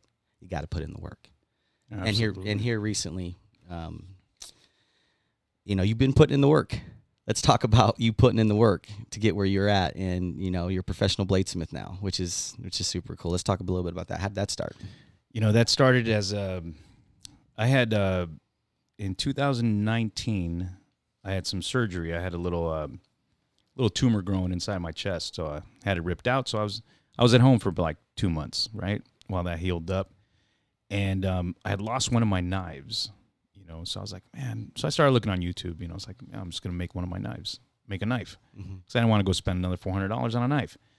And then I got into it. I started looking it up, and I got so excited about it to working with my hands again because I, I missed, I, and I still do today. As, as crazy as it sounds, I miss being out there with the guys. You know, working with my hands Mm-hmm. and and doing something. You know, and when I started, it's kind of this- your culture you know working with your old man building Yeah, I mean, you know, it's- still now I it's mean, been forever, right? mhm. And uh, when I got into this, you know, purchased an anvil, purchased a forge, and started messing around with it. it Wait, wait. This is 2019. yeah yeah. Mm-hmm. Wow, dude. so we'll it, get into it it. It's- It, just- started. yeah. It started in nineteen. Wow. That's when. That's when I started purchasing stuff and and finding out about it. I, sorry, I'm sorry. I was just shocked by that date. Yeah. I, I figured this was the the way, what we got sitting on the table here. I thought this was something going Yeah. on, but keep no, going. it's, This is it's good. been crazy, man. You know, and uh, I got. I was one hundred percent bought in. Just that feeling that I got of building something and accomplishing something and look at it. It's no different than coming down a pole and looking at what you did. It was no different. That feeling was the same. accomplishment and I was yeah. like, wow, you know, this is uh, I'm I'm in, I'm all in, and it started just like that, and I was all over it, man. I started, I've been to Louisiana to build a power hammer, I've been to Tennessee to to uh, be taught by a famous famous knife maker, Jason Knight. how'd you get that hook that connection Uh, he was having a class, man. and just I went was- for it I'm, I'm Yeah. there. I was Yeah. in Tennessee. I was in Awesome. Tennessee for a week, and you know the guy turned out to be one of my good friends. He was over my house last Friday. Mm-hmm. Hmm. You know he's doing a little tour through California, teaching some classes, and cruised by the house. We had some drinks, and you know it's like it's been it's been a crazy ride. You know for me to meet all these people, and they've taken me in, and and it, it really going- started like that. it's going really fast It's gone really, really fast, and Yeah. but I do believe in like that quote. I didn't, I didn't know what you were gonna say when you said, you know, quote. You know, yeah, if Yeah. you're gonna do something, be the best at it. You know, another thing is if you're gonna do it 100 percent all the way, put in the work put in the work, man. Yeah. Go after it. Yeah. Go after it. You know, the guy that doesn't make it is the guy who quits. Yeah. and that's just straight up. You know, and it's going to be challenging. You know, it's not gonna, Definitely. it's not going to be easy, and that's kind of you know the kind of the concept of the show today is is that is you know it's not going to be easy along the way. You know, But- you're going to run into you're going to fail at times. But I think Tony. Sorry to cut you off. No, Rob. no, you're good. Tony learned something from his dad by being taught by a, a master mechanic, or at the time what Mm-hmm. he was, just for free. Here you are, knowing that you have to. You you you took interest in something, knowing that to the, go to the next level, you need to see it hands on.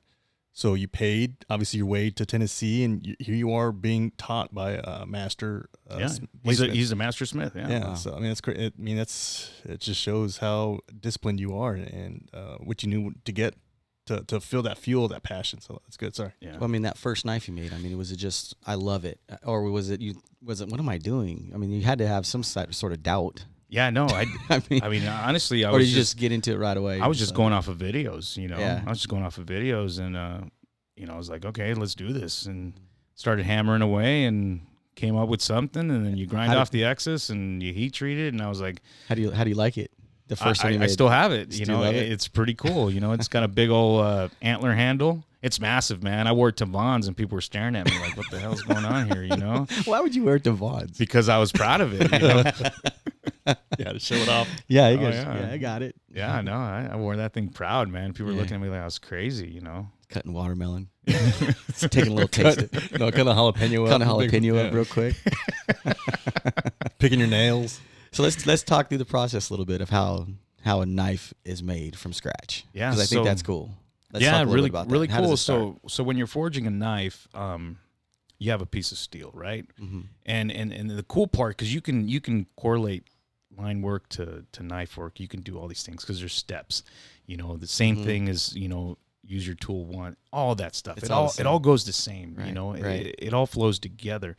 And the main thing with the forging steel is that you want to use if let, let's just put it like this if you have a bar of steel that's let's say a quarter inch thick and by seven inches long and two inches wide Mhm. all right if you cut out a knife out of that with a bandsaw you have one knife but if you forge it you can squeeze more metal out of it because you're going to use every, Every bit of it. every bit of that steel and you can forge two knives out of that one piece so there's an art to it right so that, that's your first step you're, you're maximizing your steel and using every single bit of steel that you can and you forge it out and that and So forging how does a guy get steel?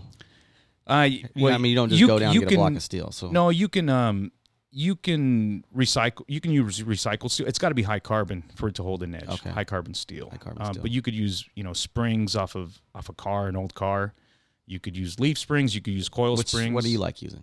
I uh, I buy I buy steel. You buy steel because- you're not pulling. I'm not pulling recycled. It's steel. recycled. You What's, know? what's the best steel, Tony? Yeah, what's the best steel? Well, that's that's debatable. It, the best Your steel. opinion? How about that? The best steel, like this is what Jason Knight says, and I stand by this. He says uh, the best steel is the steel that you use and that you know how to work. There you go. Attaboy. That, Yeah, that's that's that- that- so true. That is very a- true. The Yeah. best lineman's wrench is the one you. Mm-hmm. Absolutely. Best hammer's the one that's in your your pouch, right? Exactly. Exactly. Lyman's wrench. You mean battery powered Milwaukee? yeah. Shout out to Milwaukee too. yeah. Shout out there. But yeah, No, okay. So, So- you got your steel. you got your steel. I I, Yeah. I purchased my steel. Mm-hmm. because I make a lot of Damascus, and Damascus is a um, it's a uh, pattern welded steel where you take different types of steel and you you actually forge weld them together, you fuse them together, and becomes one homogeneous piece. And um, so f- to do that, That's that's, the heating process, the forging. the, forging, That's the actual Yeah, get it that- red hot. red hot, and Yeah. you make that those different layers of steel Mhm. one piece One of piece. steel. Yeah, and if you use recycled, you could use recycled steel. There's nothing wrong with it. And, and as a matter of fact, whatever you can get your hands on is what you're gonna do. Right. Mm-hmm. You know what I mean? If you want to learn and you can't afford to purchase steel, use the recycled steel and you can still make beautiful stuff out of it. You know, don't Right. don't let that stop you. You know, Yeah. you can't let nothing stop you. You use what you can. Mm-hmm. But um, I was fortunate enough to be able to purchase To steel. purchase it So and get it. yeah, and then you know, and then I make my own my own steel out of it. Okay. But um, yeah, that's the first Keep step going. is forging, Forging right? it, mhm. And um, after you forge it, there's different steps to uh, to bring that steel to its normal state because it it takes on a lot of stress after you've hit it with a hammer. Um, the structure inside uh, is not the same anymore. It, it'll become really grainy, and you want it to be really fine inside. Um, and the, and we can get into metallurgy and all that, and it's it'll get confusing, and no one know what we're talking about, you know. Uh, Mm-hmm. That- Martin, that's okay. They'll there's- just fast there- forward the yeah, podcast. there's They're Martin fine.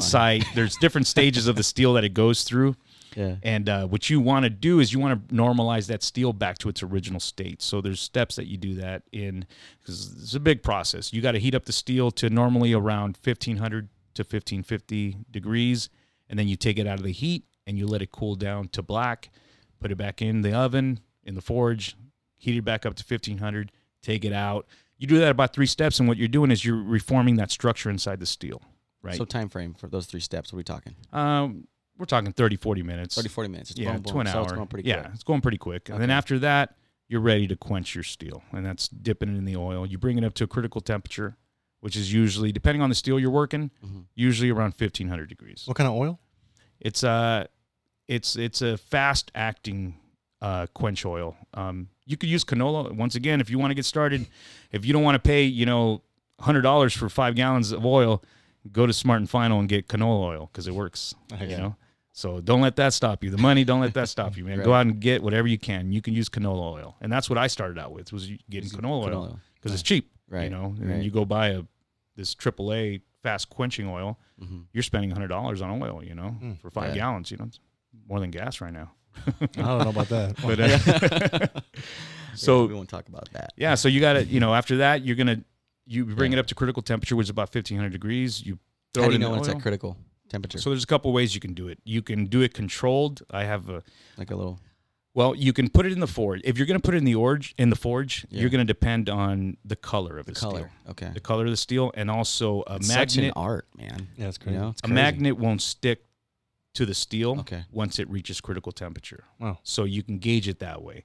And it's it's usually like a, a bright cherry. It's not bright yellow. That's too hot. You could bend your your your blade, crack it, you know. So you got to have that down. But I use a uh, I use an oven, a kiln for Okay. my heat treating. Okay. My heat treating's on point. So So exactly when. my I know my oven's at 1500 degrees. I ain't got to check nothing. It's at 1500 and I dip that thing, you know. Got it. But it took time, you know. I did do it the other way. And as you progress in your career, you know, you you you get the cool tools and you know, you buy things and stuff like that. But um but you got to learn the other way too, right? Um but so yeah, once it's 1500 degrees, you dip it in the oil. You take it out of there, you you you you give it some agitation, you know, make sure it's cooled down enough, you take it out Mhm. and you should have a hardened blade and you can check that with a file you know a file should skate across it and the best way to check it is uh, you can do a rockwell hardness test and i have i have that tester Mhm. and um, it'll tell you to what degree it's hardened and what you're trying to achieve and you can control that um, well i'm moving too fast here after the quenching you got to temper it so this after you quench a knife it is so hard it's like glass that if you drop it it'll probably shatter Wow. it'll probably Okay. shatter. So now what you got to do is you got to put it in the oven. Uh, depending on what harness you want, you can range your your degrees from 400 to 420, 450, and you got to do two cycles of tempering um, for two hours apiece. So that that takes some time. You know, you got to put it in the oven for at 400 degree. If depending on like I said, the hardness you want, Yeah. and you'll gauge that by testing your steel every time you do it you'll gauge okay last time i, I tempered at 400 degrees and i got a 59 on the rockness hardwell whatever you know and you, you start logging it. stuff down Right. and then you get your own formulas on how to do it and um, but yeah you got to temper it to bring that hardness level down so it's uh, so it won't break on you you know it'll still be hard but it, it'll be uh, a little more manageable the steel will be you know So when does the hammering start? that's at the very beginning The very beginning when The it comes very out. beginning. I mean, how long does that take? um, all depends on how intricate you want to get with your and the, knife. and the molds, you know, and and maybe I'm getting too detailed, but like, I mean, how do you come up with the molds and well, you you draw it out, man. you and draw it out and just You draw it out, and you, you you work towards it. You know, with your hammer, and just keep looking at it. And um, So we got a knife sitting on the table um, that Tony brought over. So why don't you talk about that a little bit? so that one, the That- one here on my left is uh, it's a fillet knife, and um, pretty thin and No, no. flexible. I have a fillet knife at home. That's not a fillet. this is for big Go tuna, ahead man. and describe it. Yeah, that's a This is for big tuna. It's about probably 14, 15? well, we that's- got the nine that's- right there. That's Nine, nine, inches. yeah. we all know what nine inches. I'm a little is. short, a little short, but um, so It's about thirteen. It's about yeah, 13 inches. yeah. It's a it's a big slicer for tuna, hmm and um, So how long did it take to forge that or to, to pound that out? uh, usually the forging. Yeah. Um, If if I'm not gonna if I'm just gonna forge the shape out, Yeah, I can forge it out within an hour. an hour. Just within an hitting it. hour, just, hitting it, and it all Molding depends. I I- I have tools. I have a power hammer, Oh, okay. you know, uh, which saves your body. But the tuning up, I, I I do most of my hammering on the power hammer. Okay. the So I'm power using a hammer. 70 pound hammer that's just Oh, okay. it doesn't get tired. right. It doesn't get tired. so that's why I, I can do it pretty quick. And then I tune it up with See here, I thought you were hammering the whole thing out. I old do. School. Well, hold on, chill out, man. Check this out. So after I get, you know, Yeah. the thickness I want and the sh- basic shape that I want with the power hammer. gotcha. Then I tune it up with the hand hammer, and I start tuning in everything and make it nice and straight. And you know, after all that's done, then you got to grind all the grime off. You know, because you're gonna leave a lot of. Sometimes you leave some deep hammer marks, and you got to leave enough thickness for you to grind all that stuff off. Right. And but when you leave it, like this other knife that I have here, when you leave it, it looks pretty damn awesome. You know, leave all It the does. forging marks, and it's a Yeah. reminder of this was This is hand done. this is hand forged, Yeah, you know. Because absolutely. on this one, you'd never believe it. It looks like okay, that's a dude. This thing is shiny, and you know, it looks like it got cut out, but it Right. didn't. There's a lot of work lot of involved, work. Mm-hmm. you know, to get all that grime off, you know, and make it straight and look uniform. so then you. So now you quench it. You said.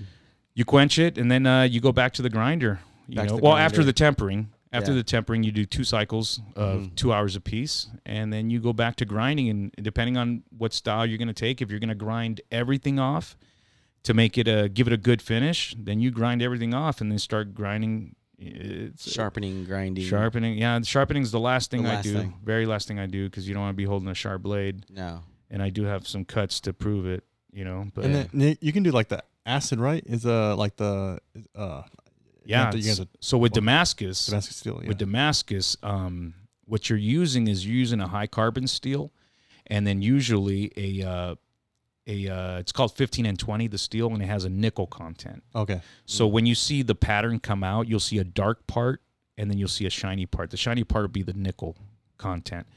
And uh, when you fuse the steel together, it's called forge welding. When you Okay. forge weld it all together, depending on how many times you stack it, you get different patterns, more intricate, and you can manipulate your patterns by stacking the steel different ways, and uh, you can- you can get some beautiful, beautiful patterns.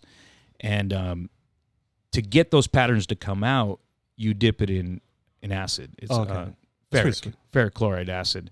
And what it does is the ferric will start eating away at the high carbon and it'll darken it, but it won't eat up the nickel content. And that's why that stays silver. And it actually raises a little bit because it starts eating the, the high carbon Oh, gotcha. and it raises a little. And you can feel it sometimes if you do a deep, deep, uh, deep etch, you know, a deep acid etch. I- If you had to say there's a number of steps to make a knife, what, what would that number be? 10, 9, just from, from start to finish? I, I know it's going to vary, but if there's a Yeah. ballpark, for like a for a just single source steel, you know, a homogeneous piece, one piece steel. Sure. I mean, there's could be ten steps, you know, around. Right. But when you're doing Damascus, depending on how intricate you want your pattern to be, you could spend a whole day to two days just making the steel. I mean, and then I'm talking hours. It's not just a couple hours here. You know, you're you're you're you're you're restacking the steel. You know, like the sword I made for the show was hundred layers of steel Jeez. you know so i started off with 25 and then um, so it was a five pound it was five pounds of steel when i started you know and it was 25 pieces of steel and then i drew that out to about you know 16 inches and then i cut it up in four inches so now i had 25 layer 25 layer 25 layer 25 Dang. layer and i stacked all those and now that became 100 layers of steel and then i smashed that out and spread all that out and that's where i got my pattern and then i started forging out the shape of the blade Wow. and you make your handles and your sheath. Is that something that Everything, yeah. all bladesmiths kind of do, or some just kind of outsource that, or, or Uh, you know, a lot, and, and it's not a bad idea to outsource your your your leather because leather is time consuming, and I'd rather be forging than, Yeah. than doing leather. But I have been doing my own leather, and uh, I've been getting better at it. But uh, you know, dude? This is two year. We're talking two years.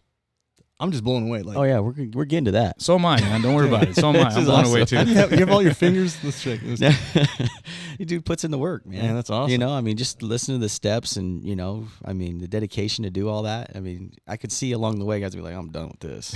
That, that's something I want to ask you. I'm You sorry, know, Raul. that- one more, more question. no, go for it. Paul. and then I'll shut up. No. Uh, so as a as a hobbyist, I think uh, it's important that we have a hobby. Uh, Roll Roll's very busy, so he, he's less time on the hobby. Uh, but I'm a loser. I got a hobby.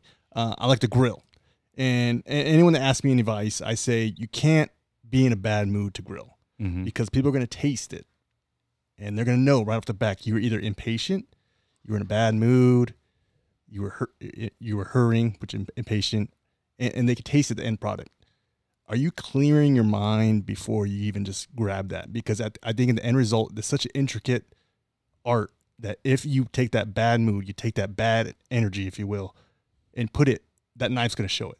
Uh, you know, it, it's funny you say that because, um, like yesterday, I wasn't feeling going in the shop. I just wasn't feeling it, and and and, and there's days that you know you force yourself to do things, but I knew I wasn't going to be productive in there, so I didn't go in there. I was like, you know what? I, I'm ahead on where I want to be right now on this particular knife that I'm building, and it's not worth it to go in there tonight because you know I was feeling tired. I had one of my neighbors come over, and you know, me and my brother cut up a truck, and I have it on the side of the house, and for the steel. no, no, no, not for the steel. You know, I- we cut up a truck and uh, a C10, and you know, but uh, You weren't so- feeling it. I wasn't feeling it. You know, I got a little agitated by it because he took a little attitude with me. You know, and I didn't like it. You know, because I'm a good neighbor, man. I'm a awesome neighbor. so Oh yeah, I'm sure that pounding of those blades. Yeah, at no, dude, 11 they- o'clock at night. Is, they love it. They love it because they all come over and watch. You know, they watch me work and stuff like that. So That's cool. I got my my neighbors buying 100. percent That's awesome. But for Mm. whatever reason, this guy was irritated about this So you cab gotta- of the I guess C10 back on to- the side of the house. Back to Paul's point, you got to be in the right. you got to be in mindset. the right mindset. Absolutely, you got to be in the right mindset. And Mhm. and you know, I got a little agitated with the dude, so I was like, you know what, I'm ahead of the game. I don't need to go in there because you do make mistakes. Mm-hmm. Yeah. You will make mistakes, and it, you don't need to be there. You know. No, no, thank you. Awesome. Um, talking about mistakes, that's a good segue into this competition you were in. A guy made a pretty big mistake, Hmm. Mm. I, I felt. And um, let's talk about the show, Forged in Fire. So, how, how did that come in, about? And let's talk, how, how did you even get on that show? So uh, this was It's a so like I History said, I've Channel, only been yeah. doing this. You know, it was late 2019. You know, Mhm. I- I've been it's it's been about two two years, three months, and I actually s- I don't know what you know. I I- I think I wanted to put myself out there. You know, like hey, dude, like just go do it. You know, Right. If, you know, because it was about a year and a half into my this journey that I applied for the show, and then I was like, you know, what, just do it. You know, because you'll be surprised what you can do when you're put in there. You know Right. what I mean? Yeah. You'll be surprised. The human spirit is is amazing, and when someone puts you to do something, wow, you'll be surprised. Show up. You'll be surprised what Yeah. you can do. Right. So, and that was the mindset I had. And I was like, you know what? Screw it. Do it. Sign up. So, you signed up for it. Signed up for Yeah. it. They do an interview with you. They do a Skype with you, and um, you give them a tour of your shop. Tell them all the tools you have, and you got to send them in videos of you know, forging and stuff like that, right? So, um, almost a year, and then COVID hit. You know, Mm-hmm. COVID hit and they weren't doing anything. And then, man, in March, this March, I get a call and said, Hey, can you be here in two weeks? I'm like, Man, you guys don't give much time, do you? and, you know, fortunate for me, you know, I was in a position where I can. Right. You know, I'm not, Mm-hmm. I'm not letting down a crew, you know, I'm, you know, I call my boss, Hey, I need to be out of here, you know, for, A couple weeks. you know, a couple weeks. And Mm-hmm. Mhm. I was on a plane, man, and I was there. And I'll tell you what, you know, it's a, it's a lot different when you're there because you're not in your own shop. Yeah. You know, you don't know where things are at, even though they told you where everything's are at. You know, they this is here, this material's over there. That goes out the window when they say go. You know, you, Yeah. you you're scrambling and That get in and- your head a little bit? it, you know what? It did a little bit, but I was there focused on my show, on my game. That was it. I, I, I can't. I, di- I I said one word to one of the other competitors the whole time we were competing.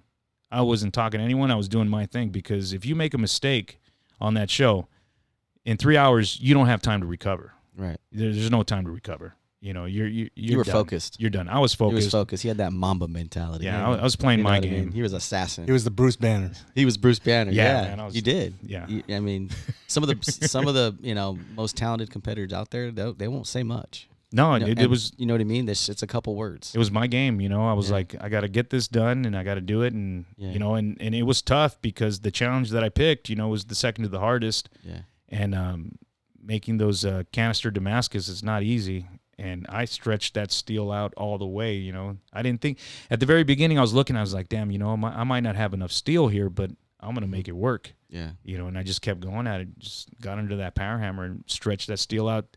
I didn't waste. Put it this way, I didn't waste one millimeter of steel. I used all of it. Wow. I used all of it. It was, just, it, you know, and like I said, the human spirit is amazing.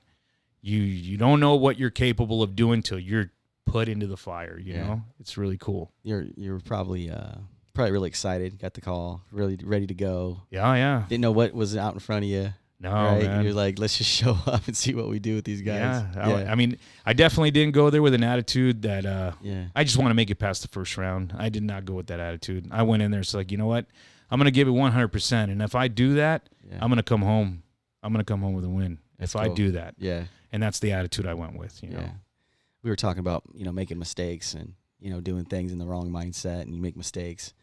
Your competitor, the guy that was at the last final two, I I I, I uh, listened to it and I was like, wow. He said he had plenty of time. You know, oh, I got this done in plenty of time. Yeah. But then he failed because he didn't redo the blade when he had that warp in it, right? And it ended up costing him the competition, I think yeah, you it know because definitely that's did. exactly what what the judges were leaning towards is wow the, you know the, the quality of the blade was warped you know after they put it through a, a beating obviously yeah. you know and and I knew he was going to come with it too, man, because the guy's talented. He's a full-time. full time Yeah. blacks or Full time dude, bladesmith, and he Yeah. actually had won a uh, on Discovery Channel. They had another show called Master of Arms, and he built uh, Joan of Arc's sword, Wow. beautiful sword. He won. Wow. He won that one. So I knew I was dealing with a guy who's up to par, you know. So eh, yeah, I mean, but I yeah, mean, you saw his shop too. It's like full. oh yeah, he had his a shop full, was it a dialed full-on in. shop. Yeah. and you're out of your garage and Yeah, I'm out of my three car garage, man. Getting it. Come through. at Rancho Cucamonga Yeah. garage. But yeah, man, I mean, it Yeah. definitely uh, that is what cost him. It cost him. Eh, I mean, his he's- handle was. I His- mean, I mean, his handle was beautiful, dude. Beautiful. and you could tell that he uh, he, had some, like, machined. custom blade too. It looked a little different than yours. well, he he also did Damascus, Yeah. but he did a different pattern Different Damascus than pattern, I yeah. did. But um, his fittings on his handle, he machined those with a mill because he has a mill. The guy's a craftsman, man. The guy's Yeah. a craftsman. Had that not warping in there, dude, it, it might have gone the other way. Who knows? But you know, that's what that's Your what blade was quality though. But yeah, but that's what happens, man. If you you got to come with it, and I wasn't gonna go with anything less than a almost perfect blade. Yeah. You know, and nothing, nothing's perfect. You want a perfect, go buy it at the store. You know, What, uh, what's it like seeing that? I know on- on the kill test, he had the uh, the the carcass of the pig. What's it like seeing your blade do that? Because I know at, you're in your garage uh, on the on the on the footage, you're you're cutting through a, a, a trash can. trash can yeah. you know, but you're seeing it go through flesh, and it just slices. Describe the kill Well, test first. I- Tony. I- I- Describe the. I'll the tell kill you. test. Um, Some, uh, Raul can do the impersonation too of the guy. We'll do that later. Describe um, The, um, describe the kill test for so the- everybody. the so kill what is test, what's it- the different layers you had to go through? yeah, it's stages not. of the it's competition. not as easy. Okay, so the first test was was the kill What's the test. kiss test? Yeah. It was the kill test, and um, you you'd think it'd slice through there easier, but when it hits that bone, it's tough bone. And and one thing you don't realize is those so they have a pig carcass. Yeah, hanging. those pigs are Yeah. kind of frozen, man. Yeah. They're not. They don't make it easy, man. It ain't just Yeah. thawed out, just hanging out there, bro. Yeah, it's- because you can hear it. I mean, and, and, and more so being there Right. when he hits that, if it, it sounds like you're hitting some steel. Jeez. Yeah. Like, hey, dude, this I think this pig had some screws in him. You know, like like you know he might have broke his back sometime. You know, but it was you could hear it. It hits hard. Well, he's got a. I mean, he's got a powerhouse swing too. Oh, yeah. That dude brings it. Oh yeah, no, he Yeah. does, and um, just that could easily bend your br- blade or break it. Yeah. it. It easily can. You know, you wouldn't think it would. You think, oh, it's just flesh; it's gonna go through there, but there's bones in there. I noticed in the show. I don't know if it was edited, but when they when they your competitor's blade went through the pig carcass, you're like, that was a big chunk. Yeah, he took one I, of his. w- I, I thought I was gonna cut it in half. yeah, one of his. But then when he was hitting that spine, it just wasn't going through. Wasn't man. going through. That spine was hard, man. He had a that, bi- that pig had a good back. You know, That's wild. that's, that's someone you could trust right there. Yeah. That pig. Yeah, but uh, that was Yeah. awesome. But your blade, it will kill. Yeah, no, definitely, man. That was it was good to see that, you know, it survived that, you know, yeah. without any and you know, the, the blade was good, nothing on the hand. You know, everything was looking good. at Is your that heart point. just pumping? You don't want your blade to fall the It is, handle. It's man. just- It is. It was it was pumping, man. Like, you know, just just wanted to survive, you know, want to survive. They had a 'cause little issue with your handle. They said it was a little it was a little larger large for their size. It was a little for their larger, hands. yeah. I was like, it's And- bigger and- hands. And I was gauging it, you know, I was gauging it like, uh, you know, is it too big, too small? yeah, And traditionally, that handle is round. And I didn't like that, you know, but I wanted to make it as traditional as possible, you know, because if you made it a little oval, you know, it would be easier to handle. It'd be more indexed into your hand. like a samurai. Mm-hmm. Yeah, right. So, you know, I was a little worried about that. You know, I was Mhm. a little worried about that. Like, you know, I went, I went to the original spec, which is round.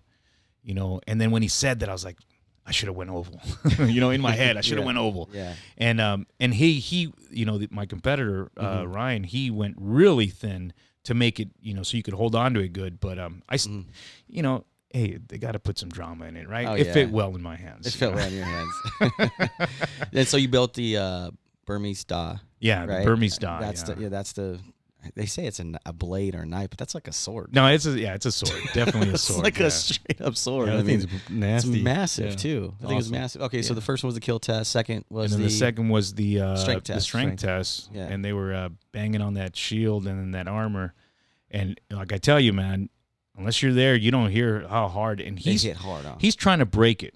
Yeah. I mean, definitely they don't care. They're trying to break it because hey, that's gonna Yeah. add some value to the show and some Mhm. excitement, you know. they're they're definitely trying out there to destroy your blade. Mhm. And when it came through with no damage, I was like, man, this is I'm looking good. I'm looking good, you know? Yeah, the judge says, "Breathe, Tony." Yeah, dude. 'Cause it- You're like, "Oh, thank God." yeah, because But your, your blade hit, held up. it held up. He was impressed. It was it held up really well, you know, and um It's awesome. and and his did as well, but he had already taken that that more of a warp in the first test, so Mhm. so we were still looking good, but it could still go the other way, you know, Right, because his anything can hand happen. his handle was was a little more manageable than mine, so Mhm. we were really neck and neck, you know. And then Yeah. the the last test was the sharpness test, and we performed equally on that one too. And I was like, damn man, this is gonna be hard. When we went back to uh, when they let us, they say, hey, step off the forge floor so we can make a decision. We took off, right? And on the way back to the trailers, he was going, I think you got me, man, because of that warp. I said, I don't know, bro. I've seen people go because of the handle, you know, Yeah, you know, yeah. the handle. Eh, I go, dude, we're neck and neck, and we didn't really, we did not know who was gonna win, you know. yeah, it, it I was, bet you he was regretting it because he he said he got it done early, plenty of yeah, time. he did. and he tried to smooth it. He tried to you know fix the warp out and try to like massage it a little bit. And he, I bet you in his mind, this guy should just redid the whole thing. I guarantee you, man. the whole thing should have been guarantee redone. you, That yeah. sucks. Anyways, you win. yeah. Anyways, I win, bro, and I come home. You know, Congratulations, it's like champion. it was awesome, man. It was a great Yeah. feeling, you know. It was, to me, it was a great accomplishment, you know. I was like, yeah, in a short time. in a short time, yeah, Yeah. you know what I mean. That's just that just shows your work ethic, man, and your drive to do it, build it the right way the first time, you know, and using your tools and what was you know what, what you trained in before you got there to get Mhm. it done. It's awesome. yeah. No, dude, So how no. much money did you win? Uh, ten grand. How much you take home? Well, I gotta, I gotta report it. So they gave me the ten grand. Oh, they you know? did? Yeah, they gave me the whole ten grand. I thought they were gonna take out taxes, you They know. didn't- But, oh, yeah, they gave you the whole thing. yeah, they gave me the whole ten. I gotta report it, you know. So I was like, all right, whatever. right on. You know? Congratulations, man. Thanks. awesome job. Super awesome. Thank you, brother. Yeah, if anybody hasn't seen the episode, go check it out. That's good. Um, ep- uh, season 8, it's- episode 25 Correct on the History Channel, on the History Channel. Yeah, you- Forged in Fire. yeah. You just go on demand and uh, search it that way. Yeah. You know, it's it's on there already. you Yeah. know. See ya. Epis- Yeah, it's See pretty ya, cool. Southern California local boy, Hell yeah. Bring- journeyman Bring lineman. it back to California. Yeah. Whoop up on and get those blades built, man. It's awesome. Yeah, dude. Congratulations. Really man. happy. Thanks, brother. Congratulations. Hey, we're going to take a little little producer pause with Paul. Yeah, let's do it. Uh, last thing, real quick though, um, roll before I jump no, into that. Absolutely. Uh, we talked about Chris, and Yeah. I, I Oh, thi- good call. Thank I, you. I think this goes and back to your your leadership style and and how how you know what it means to to show to pay it forward. Uh, Chris is uh, eight year old. You said or, or Yeah, he's eight. I think eight or nine. Your neighbor? Yeah. internet- How do Yeah, mean- he's my neighbor, Your yeah. your neighbor and, and cool. you, you show him on the videos and the, the kid is just you could see he's just engaged and he's looking up to you and you take the time and, and you understand like this kid is learning a trade that is dying essentially there's i mean the few and far between bladesmiths right it's just a hobby or Yeah. i mean obviously there's there's full time but the kid is super excited uh he he enjoys it and you're taking the time to show that you're not you're not it's just it's just a beautiful thing to watch and you showcase it and the, i love the kid you know showing his diagram and he's so proud of it and it, it's just awesome man and for you to take the time out and show this kid what it's about and and, and give him a f- crash course and, and and have access to your brain and show him the tools that it takes uh, i think it's awesome Yeah, I know. He's he's really a great kid. He's got a great imagination and uh he has that willingness to learn. He really does. And and at first when he said, Hey, I want to build something, whatever, I was like, Okay, let's do it. And I thought, you know, it'll probably fizzle out. But it didn't. And he's got work boots now. I mean, I, I sent him home one day because he came in sandals. I sent him home. I said, "You need to go get some shoes on, bro. You can't be in here with with sh- sandals." And he didn't have he didn't have work boots, so he came back with one of his cousins' uh, cowboy boots, and they were like size. I mean, I don't know what size they are, but three or four sizes too It's big. too big for him. but they were Yeah. boots, and he Yeah. came back in those boots. You know, like a clown. You know, big old, Yeah. big old, big old foot. And he came back in those boots so he could be in the shop. but So he it could could work. he could have packed it in and be like sandals like i'm done He kinda Yeah, gave like up. tony's No, like he- tony's being hard on me he came right back, man. He's like, i'm a f- And- yeah that's awesome And Yeah, dude, so that's- so far he's built. Uh, I haven't I haven't shown the second knife that he built because you guys won't believe it once you see it, man. I mean, honestly, he he did all the forging, he did all the hammer work, and I did the finish work. So Sure, sure. you know, so Yeah. it's not one hundred percent him, but he's he did He's it. doing it. he did it because I can't allow him on the grinder yet. He's still learning. sure You know, I don't want him to get hurt. So Tony, that's But, that's um, just really really remarkable. of you, really cool, man. I- Wait till I, I, show you guys that. I, It's really I nice. just I find you take the time to help out a neighbor kid, just to learn a new trade, a new craft, and uh, that's awesome, Paul. I think you know. No, to your it's point, great. It's, tou- it's touching to it's see touching. it, and the It's kid, cool. the kid is super excited. He loves it. You you Yeah. can tell he looks up to Tony, and he looks up to the the, the process. That, Yeah. To to have those values at such a young age, i- it's it's incredible. So Yeah. we need we need more people tutoring or or taking people under their wing, mentoring. He's gonna, he's gonna be good. He's gonna That's be awesome. Good. Yeah. All right, here we go. Um, as you guys know, pause with producer Paul. Uh, I got a few questions that are, are the uh, the talk of the town here, and then uh, we got Are you, some are you familiar with this? The uh, viewers' questions or the which questions? both. Of you Or just just throw out whatever. Yeah, we can Yeah. we can skip Ah, this. and nah, just dude, go right no, into the Instagram no, questions. I can I can do it all, bro. Don't worry about it. All right, here we go. Of course you can. These These are- are Burmese dot. I mean, come on. All right, these are my questions. Uh, we'll go with uh, Tony first. Uh, what is your dream car? Oh, brother. I already had it and It's I a sold Porsche. it. Yeah, Porsche I already 911. know that. Porsche for him. Yeah, but but definitely. Um, and the reason I sold mine is because I needed more room for the garage, Yeah. and I, the car can't sit outside. What year though? Uh, the year I want will Mhm. be the 993 model, which is the last model that was air cooled, because they're water cooled. Starting in '99, they started water cooling them. What color? So, um, I don't know yet. Dude. It'd probably be silver or red, so but red. uh, but definitely an air cooled Porsche, um, Nice. 1998 and down. nice. But Very it, cool. preferably the last year that it was air cooled, which was '98. That's that's a gem right there. right, awesome. Yeah. I roll your same question. Dream car? You're getting easy on these questions. No, I just being cre- creative. How about that? The creative, yeah. So I'm a classic guy. I think I got to go. with- My dream car's got to be the um, '66 or '67 Chevelle, white. White, huh? Yeah, That's that. Is that the cream in- classic, cream interior? cream interior. Yep, That's a Man. beautiful car. Purring. beautiful car. Yeah, it if is. I can get that, that would be ideal for me. Yeah, with the 396. You know, you're on. super sport. Oh Mhm. yeah, the rally wheels. Oh yeah, forget about it. Little Alright. dice hanging from the Oh, hey, rearview man. mirror. Yeah. Oh man, No, why not? The old knob stereo, man, just We'll- We'll cruising. go, we'll go back to the LBC with Tony. 'Cause Yeah. Back to the motherland. yeah. Pick up Vic. Pick up Vic. pick a Vic Oh, Man, now we're talking.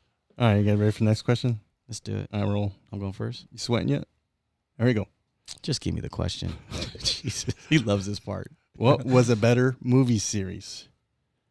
Rocky or Indiana Jones? Oh my gosh, dude. I mean, I got to go with Indiana Jones.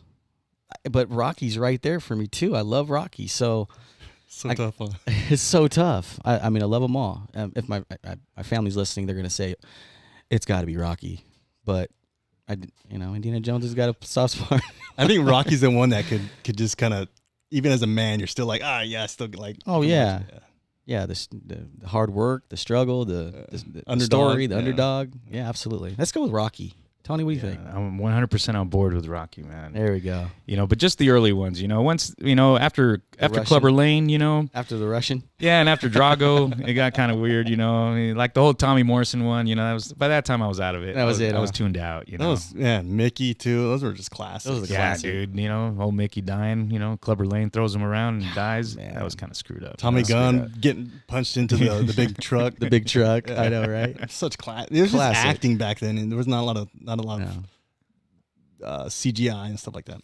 All right, before I get all crazy. All right. Uh, Tony, we'll go for, with you. Uh, what is the most useless useless talent you have? Uh, my uh, retention of useless information, and uh, you know what? It's I don't think it's useless to me. It might be to others because they think I'm lying and I'm throwing out like shit like they have never heard, but I heard it you know 15 years ago and it's the absolute truth. You know, Yeah. you know what I mean. And it, I, to me, it's not useless, but for a lot of people, it's useless. But I got a lot of it, bro. Let's try me out. You know, Oh, man. all right, Raul, what do you got? What's your most useless talent? Oh man, I don't know. Um, I could whistle pretty good. it's pretty annoying though. Are you the loud two yeah, finger I- whistle? I can do a yeah, I can do the family whistle. You know, we got the whistle that if we get lost, yeah, You know what I that's- mean? That's a good talent, In the actually. sto- you know what 'cause I I mean? can't do that. that's probably the only good part about my whistling. You know, is when I get lost in the store with my family, I just hit that whistle, that certain whistle, They and they're go- like, Well, "We're you- over here." You know, um, but any other whistle I can do is pretty useless. Uh, you can you can in, in in in the Mexican culture you can mother f a person with a whistle. you know the way you do it. I don't know how to do it though. Oh man, this is kind of. What about you? You ain't getting out of this one. What? Me? What's your useless talent? I wiggle, wiggle my ears. You can wiggle your ears. Yeah, that's useless. Don't ask me how. You- We got to put you in Josh Figuer in a room because he can do it too. That's Oh, pretty yeah. good. Oh yeah, It's, you guys uh, got to go at it. yeah, it's- Like uh, your ears are not moving enough. uh, my ears moved big more. All right, here we go. Uh, Last question of mine, and we'll go with roll. Go for it. All right. Um, it's very traditional to name a boat. Uh, What would you name your boat? Um, change order. That's a good one. Just because I'm a boss, That's Yeah, cool. There you go. and All right. maybe the trailer would be purchase order. purchase order, change order. There you go. They'd be like, oh, he's a That's fire, right? I That's can't. cool. believe- I can't believe I came up with that. That's pretty cool. Uh, Tony, what you got? I would have to be dues paid, man. 'cause Oh, Oh, you got to love go it. out there and get it. You That's know, sweet. you got to go out Absolutely. there and get it. You know, you're not gonna if you want to be successful, go out and pay those dues, man. yeah, you that's know? good. Well said. All right, here we go. We got s- some questions for Tony. Uh, questions from the gram. Uh, Tony lit up the uh, the question board here. All right, here we go. First one from it's Caden, uh, spelled with the three.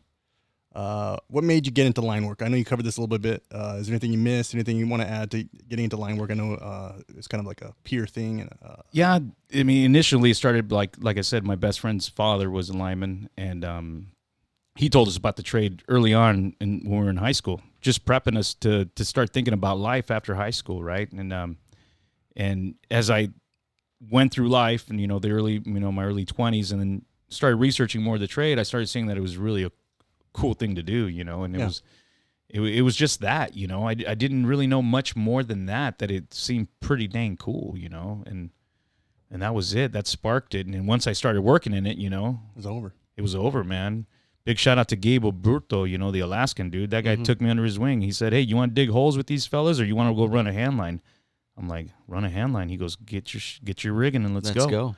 You know, and that was it, you know? Yeah, Perfect. absolutely. Cool. Thank you. Cool. Uh, thanks for this question, buddy. We're gonna send you some swag. Uh, next question from George M. Uh, is it true you were casted for Life on the Line, but lost the role to John Travolta? If, if that's Beetle, George M. I love if it's that. Mario, does it say Mario? it says George M. Oh. George M. If that's Beetle t- asking that question, that that's just like Beetle to do that.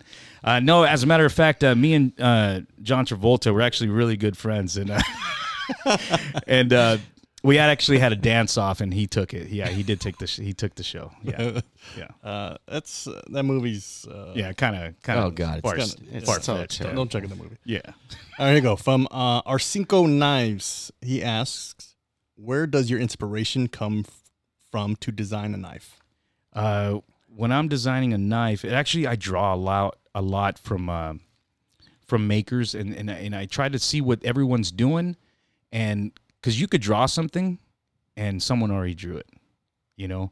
So when I look at other stuff, you know, I, I, I gauge, okay, I can't do that. I can't do this. I can't do that. And then I start flowing, you know, and start start trying to draw something. But I, I, I mainly gauge it on what other people are doing because I want to be just that much different, you know. I, I try to be, you know. Right. And and uh, and it's hard because a lot of knives do look alike. They got to have something, you know, something different, you know. I've made some Skinner knives. I put date nails in them.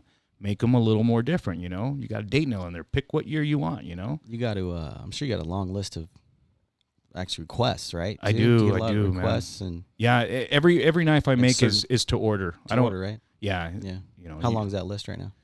Um, yeah, I'm about thirty something deep, so I apologize to people that are waiting. You know, Wow. Man, I just try to get in there and get them done. You know. jeez. Wow. All right, next question. Uh, thanks for the the, uh, the question there. Our cinco knives will send you some little something. Uh, next question from Kevo Productions. Uh, this will be for Raul too. Uh, uh, Tony go first here. Uh, where should I start my apprenticeship? Should I keep waiting on Cal Nav or just move on? What do you think? What's your advice for him? the advice is you go sign 47 you go sign 1245 you sign you go apply burbank you apply riverside you apply anaheim you go all over the place because someone's going to call the guy that sits around ain't going to get called right you just got to go after it you know and you know and it, and it sucks but you know what this is what i tell the kids give me three years of your life man if you're married and you don't want to leave town because i get that a lot like man i don't want to leave town you know i got a family give me three years of life and the world is yours and you got to think about it that way you know Three years. If you got to travel for three years for your apprenticeship, bring your family with you. If they can't come, I'll tell you what, be a good boy, come back in three years, and the world is yours, man. You know Sign what I mean? book one. Yeah. Sign book one. That's and and that's would be my advice for him is go to every single JATC and apply. Don't Yeah. wait for CalNev. There's 1,500 or so applicants at a time, and go like Tony said to go get your three years done somewhere. Yeah. Bite the bullet, you know. Take those three years and come back and sign book one. Yeah. Lineman, Absolutely, right here at the hall. man. There you go, Kev. Uh, Kevo Productions. Uh, two, uh, two, two men that they're in this industry and they uh, they're in uh, senior leadership, uh, giving you some advice. Uh, I take it if I were you. That's just me. What do I know? Just a lineman. All right, uh, Mister Underscore J Montano. Um, and you you touched on this a little bit. Is there anything else? Uh, do you incorporate line work in your pieces for decoration or as a signature? Uh, you talked about the date nail. Obviously, it's a, a pole date nail you're talking about. Absolutely, yeah. I, t- I- I take date nails. I use them as the pin where I would to secure the handle to the s- to the blade. I'll use a date nail, you know, to give it some, you know, some a, a, a good feel for a lineman. You know, putting a date nail gives it that extra flair, you know, and it's, it feels good, you know. And and the cool part is, I'll tell you, man, I'm giving you something. This is a date nail that I took out of the pole, which is to me, it's like I'm giving you a little bit of me, you know. And those are Yeah. coming few and far between now. Yeah, they are. They're they're, they're getting harder and harder to find, you know. And I I ran out of 47 nails in case you know. So don't ask. Everyone, everyone wants 47. I I only had like 6 of them, you know. They're hard to come by, but I got some old ones, man. well, you can find them, Paul. You just got to go west to the 57. That's true. Yeah, yeah, exactly. Hmm. This guy, you know, single county boomer. cozy over here. it's cozy. Uh, last question. Uh, same guy here. Uh, do you feel like this could be something you take on full time? You know, I, I I do see myself doing this full time. Um That'd be the knife making. I'm sorry, the knife making, yeah. Um bladesmithing. you know, I- I'd hope to retire early enough where I could do this full time, you know. Um, just and then this is advice for all the line hands, the young the young line hands that are out there. You know, save your money, man, invest it. You know, you, you got a long way to go. Uh, you, you want to retire healthy, you want to retire with some money and go do what you want, travel the world, enjoy your family, you know, just do the best you can, you know. So hopefully I can, you know, in, in my opinion, I'm in a good, I'm in, I'm on route to be able to retire a little early. I hope, you know, depending on what the needs are, you know, both of my girls are, you know, one of them's already gone through college and I got one starting right now and she's going to LSU, you know, I got a UCR graduate and a LSU girl and, um, get them through and it's my turn, man. That's it. It's my turn.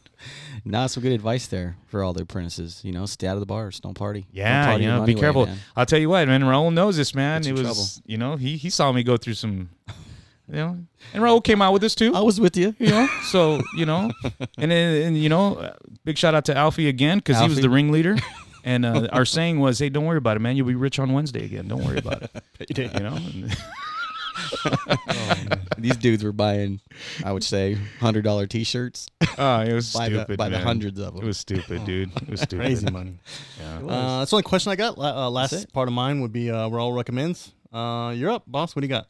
yeah, um, I'm actually going to recommend the book I've been referencing today, um, "Winning" by Tim S. Grover. Um, but also, there's another book before this, "Relentless." So that's what I'm going to recommend. All right. All right, Tony, you're up. What, what you recommending? Um, I read this book about two years ago. It's called "It's Your Ship," and Oh, it's yeah. um, pretty good book. But this admiral who took on the worst performing ship in the U.S. fleet and turned it into the best performing ship in the U.S. fleet, and it, and it talks and it relates to our trade because it talks about how he treated his fellas. You know, what he did to get to get their buy-in and their confidence, and it, it really relates to us. You know, and to get get the buy-in from your boys. You know, and and he turned it into the best ship. You know, Mm-hmm. Sounds like a great leadership book. yeah, it definitely is. It's called "It's Your Ship." I can't remember the admiral's name, um, No problem. but yeah, great book. Mm-hmm. awesome. Oh, and one more other one, uh, "The Heart Method." That's uh, actually my cousin wrote this book. Uh, he's uh, Hopefully, you remember his name. yeah, Armando Hart. His name is Armando Hart. He was Hart actually uh, he was actually a professional track runner. He uh, he had a tragic uh, injury that stopped him from the Olympic Games, but he was on the Olympic team. He's going to be on the Olympic team. He also ran for the national Mexican team, Pan Am Games. Anyway, he wrote a book. Uh, it's called The Heart Method, and it talks about um, getting back in tune with yourself. And there's there's a lot of things that you know when we're born and we're kids, there's instinct, right? And uh, we know how to we learn how to walk essentially on our own, and that's just standard issue, man. It's in you. Mhm. It's in you, and he talks about that how to get in touch with that that stuff that you already know, but as you were growing up, you picked up other stuff and, Bad and habits, Mm-hmm. forgot anyway. about forgot about what's instinctual and what's inside of you and then what you're capable of. And he talks about all that. It's pretty cool, man. It's, it's called the Heart Method, and uh, I, I'd There's recommend a, that. There's a true point to that because yeah, have you ever seen a kid pick up a toy? Like Yeah. just pick up a toy. oh, the way they bend and everything. it's proper. They get bring it to their body. They squat down. They Yeah. pick it up, keep close to their body. Absolutely. But then now, if I go pick something up or just anybody, Yeah. we use You're gonna throw your back out. terrible techniques. You're right though. Yeah. We, we just pick up bad habits. We get lazy, slouchy, whatever that is, whatever we're doing. It's Yeah, yeah, that's a and- good point. And- Heart and- eh, method. And he- yeah, the heart method. He talks about all that stuff, dude, and just how to keep your body in tune and you know, it's it's really good, really good. Cool. Thank you. Cool man. Great. That's all I got. You're up, roll. That's it. Wind her down. Let's wind her down, huh? Well, did you have fun, Tony? Ah, dude, I had an absolute great time, man. We love to have That's- you today, man. Yeah, It- I love talking about this stuff. It's really cool, man. at the end of the day, you know, I think it's just having these conversations, you know, and listening to your stories is pretty remarkable. And I've known you for a long time. I still think I'm your best boss, of course. Yeah, you were definitely you were, bro. I'm not even joking. okay, man. finally you said Yeah, it. No, You were definitely were. no um, so full. I mean, the Instagram question was actually perfect. So full time, um, you can see yourself doing full time. Oh yeah, definitely. Yeah, Yeah. I do. Um, obviously, I- I need a shop. yeah, Yeah, I need a shop because I need more equipment. More, m- I need more, and I'm out of room. you're out of room. I'm out of room, so Yeah. I, I definitely need to get a shop. And I mean, preferably it'd be a shop at your own home, you know. So I need property, and yeah.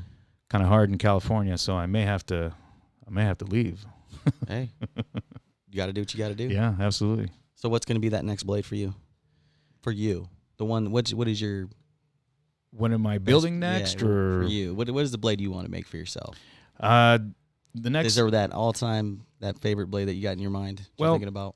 well, you know, it definitely. I'm gonna design. I I've already designed it for myself, and it's uh, it'll be Damascus, of Damascus. course. Um, and and I'm not into really really shiny stuff, and just I'm into raw stuff, man. Stuff that I'm gonna use. It's Yeah. workable. It's you know, if I drop it on the ground, it's fine because that's what it was meant to do. It was made to take a beating, you know. Take it camping. Yeah, Which we didn't take- Uh-huh. even touch on that. You love camping. I love camping. Yeah. Yeah, getting out there. I love getting out there, man. So yeah, I'm working on a blade right now, and I'll, I'll feature it on my Instagram. Cool. The blade I'm building for myself, you know, because I've only built one blade for myself since I started this. Whoa. Wow. It's kind of crazy, you know, because it just took off, man, and I was Yeah. building blades for everybody else except for myself, you know. So Awesome, man. yeah, yeah, Well, thank you for coming. It's been Uh, fun. I thank really you, appreciate it. Um, you want to let one final message or where everybody can find you? I mean, the Yeah, list they is can- growing, guys. So you might as well Yeah. get in line now. get in line, man. I'll do my best to to help you guys out. Um, it's Tony underscore Bravo underscore Knives on Instagram, and um, yeah, I'll do my best to to finish them as efficiently as I can, you know. you know, just be patient. You know, Yeah. that's, that's all I ask. Be patient. You're gonna get a product that I, I'm really putting everything I got into it. You know, you're not gonna get a half-ass job. Yeah. That's a good segue to how I want to end the show, Paul, really quick. Yeah. Um, yeah, I mean, quality quality product takes takes time. And we in front of us here in the studio, we have a true winner. And I'm going to I'm going to reference our book back here at by Tim S. Grover, Winning, and for uh, just a final just a final thought. Whatever you're chasing in life, it's not an option to sit back, skip a few days, think about it for a month and see how you feel in a year. It means doing it consistent consistently with purpose and focus from start to finish. And when you get to the finish, you should already see the next starting gate in front of you. That's how a marathon becomes a series of sprints. Winning requires results. Results requires focus. Winning has all the time in the world. You don't. So get after it, right? Yeah, And that's, That's right. exactly what you do, Tony. Go You're out all and get about it. Go out and get it. Mhm. So that's a wrap. Thank you, Paul. Um, Thanks, just sir. want to yeah, just thank all our listeners today for for joining this excellent episode. Make sure you guys check out Tony on his Instagram. Uh, I do want to make sure and thank our pro- all of our promotional partners: uh, Gelco, Working Athlete, Milwaukee Tool, Alternating Current, Al- Alternating Current Line Clothing. Thank you guys for listening. Uh, make sure you guys are being safe out there, being fit for duty. Always be your brother's keeper. And I would like to add and win every day. Thank you.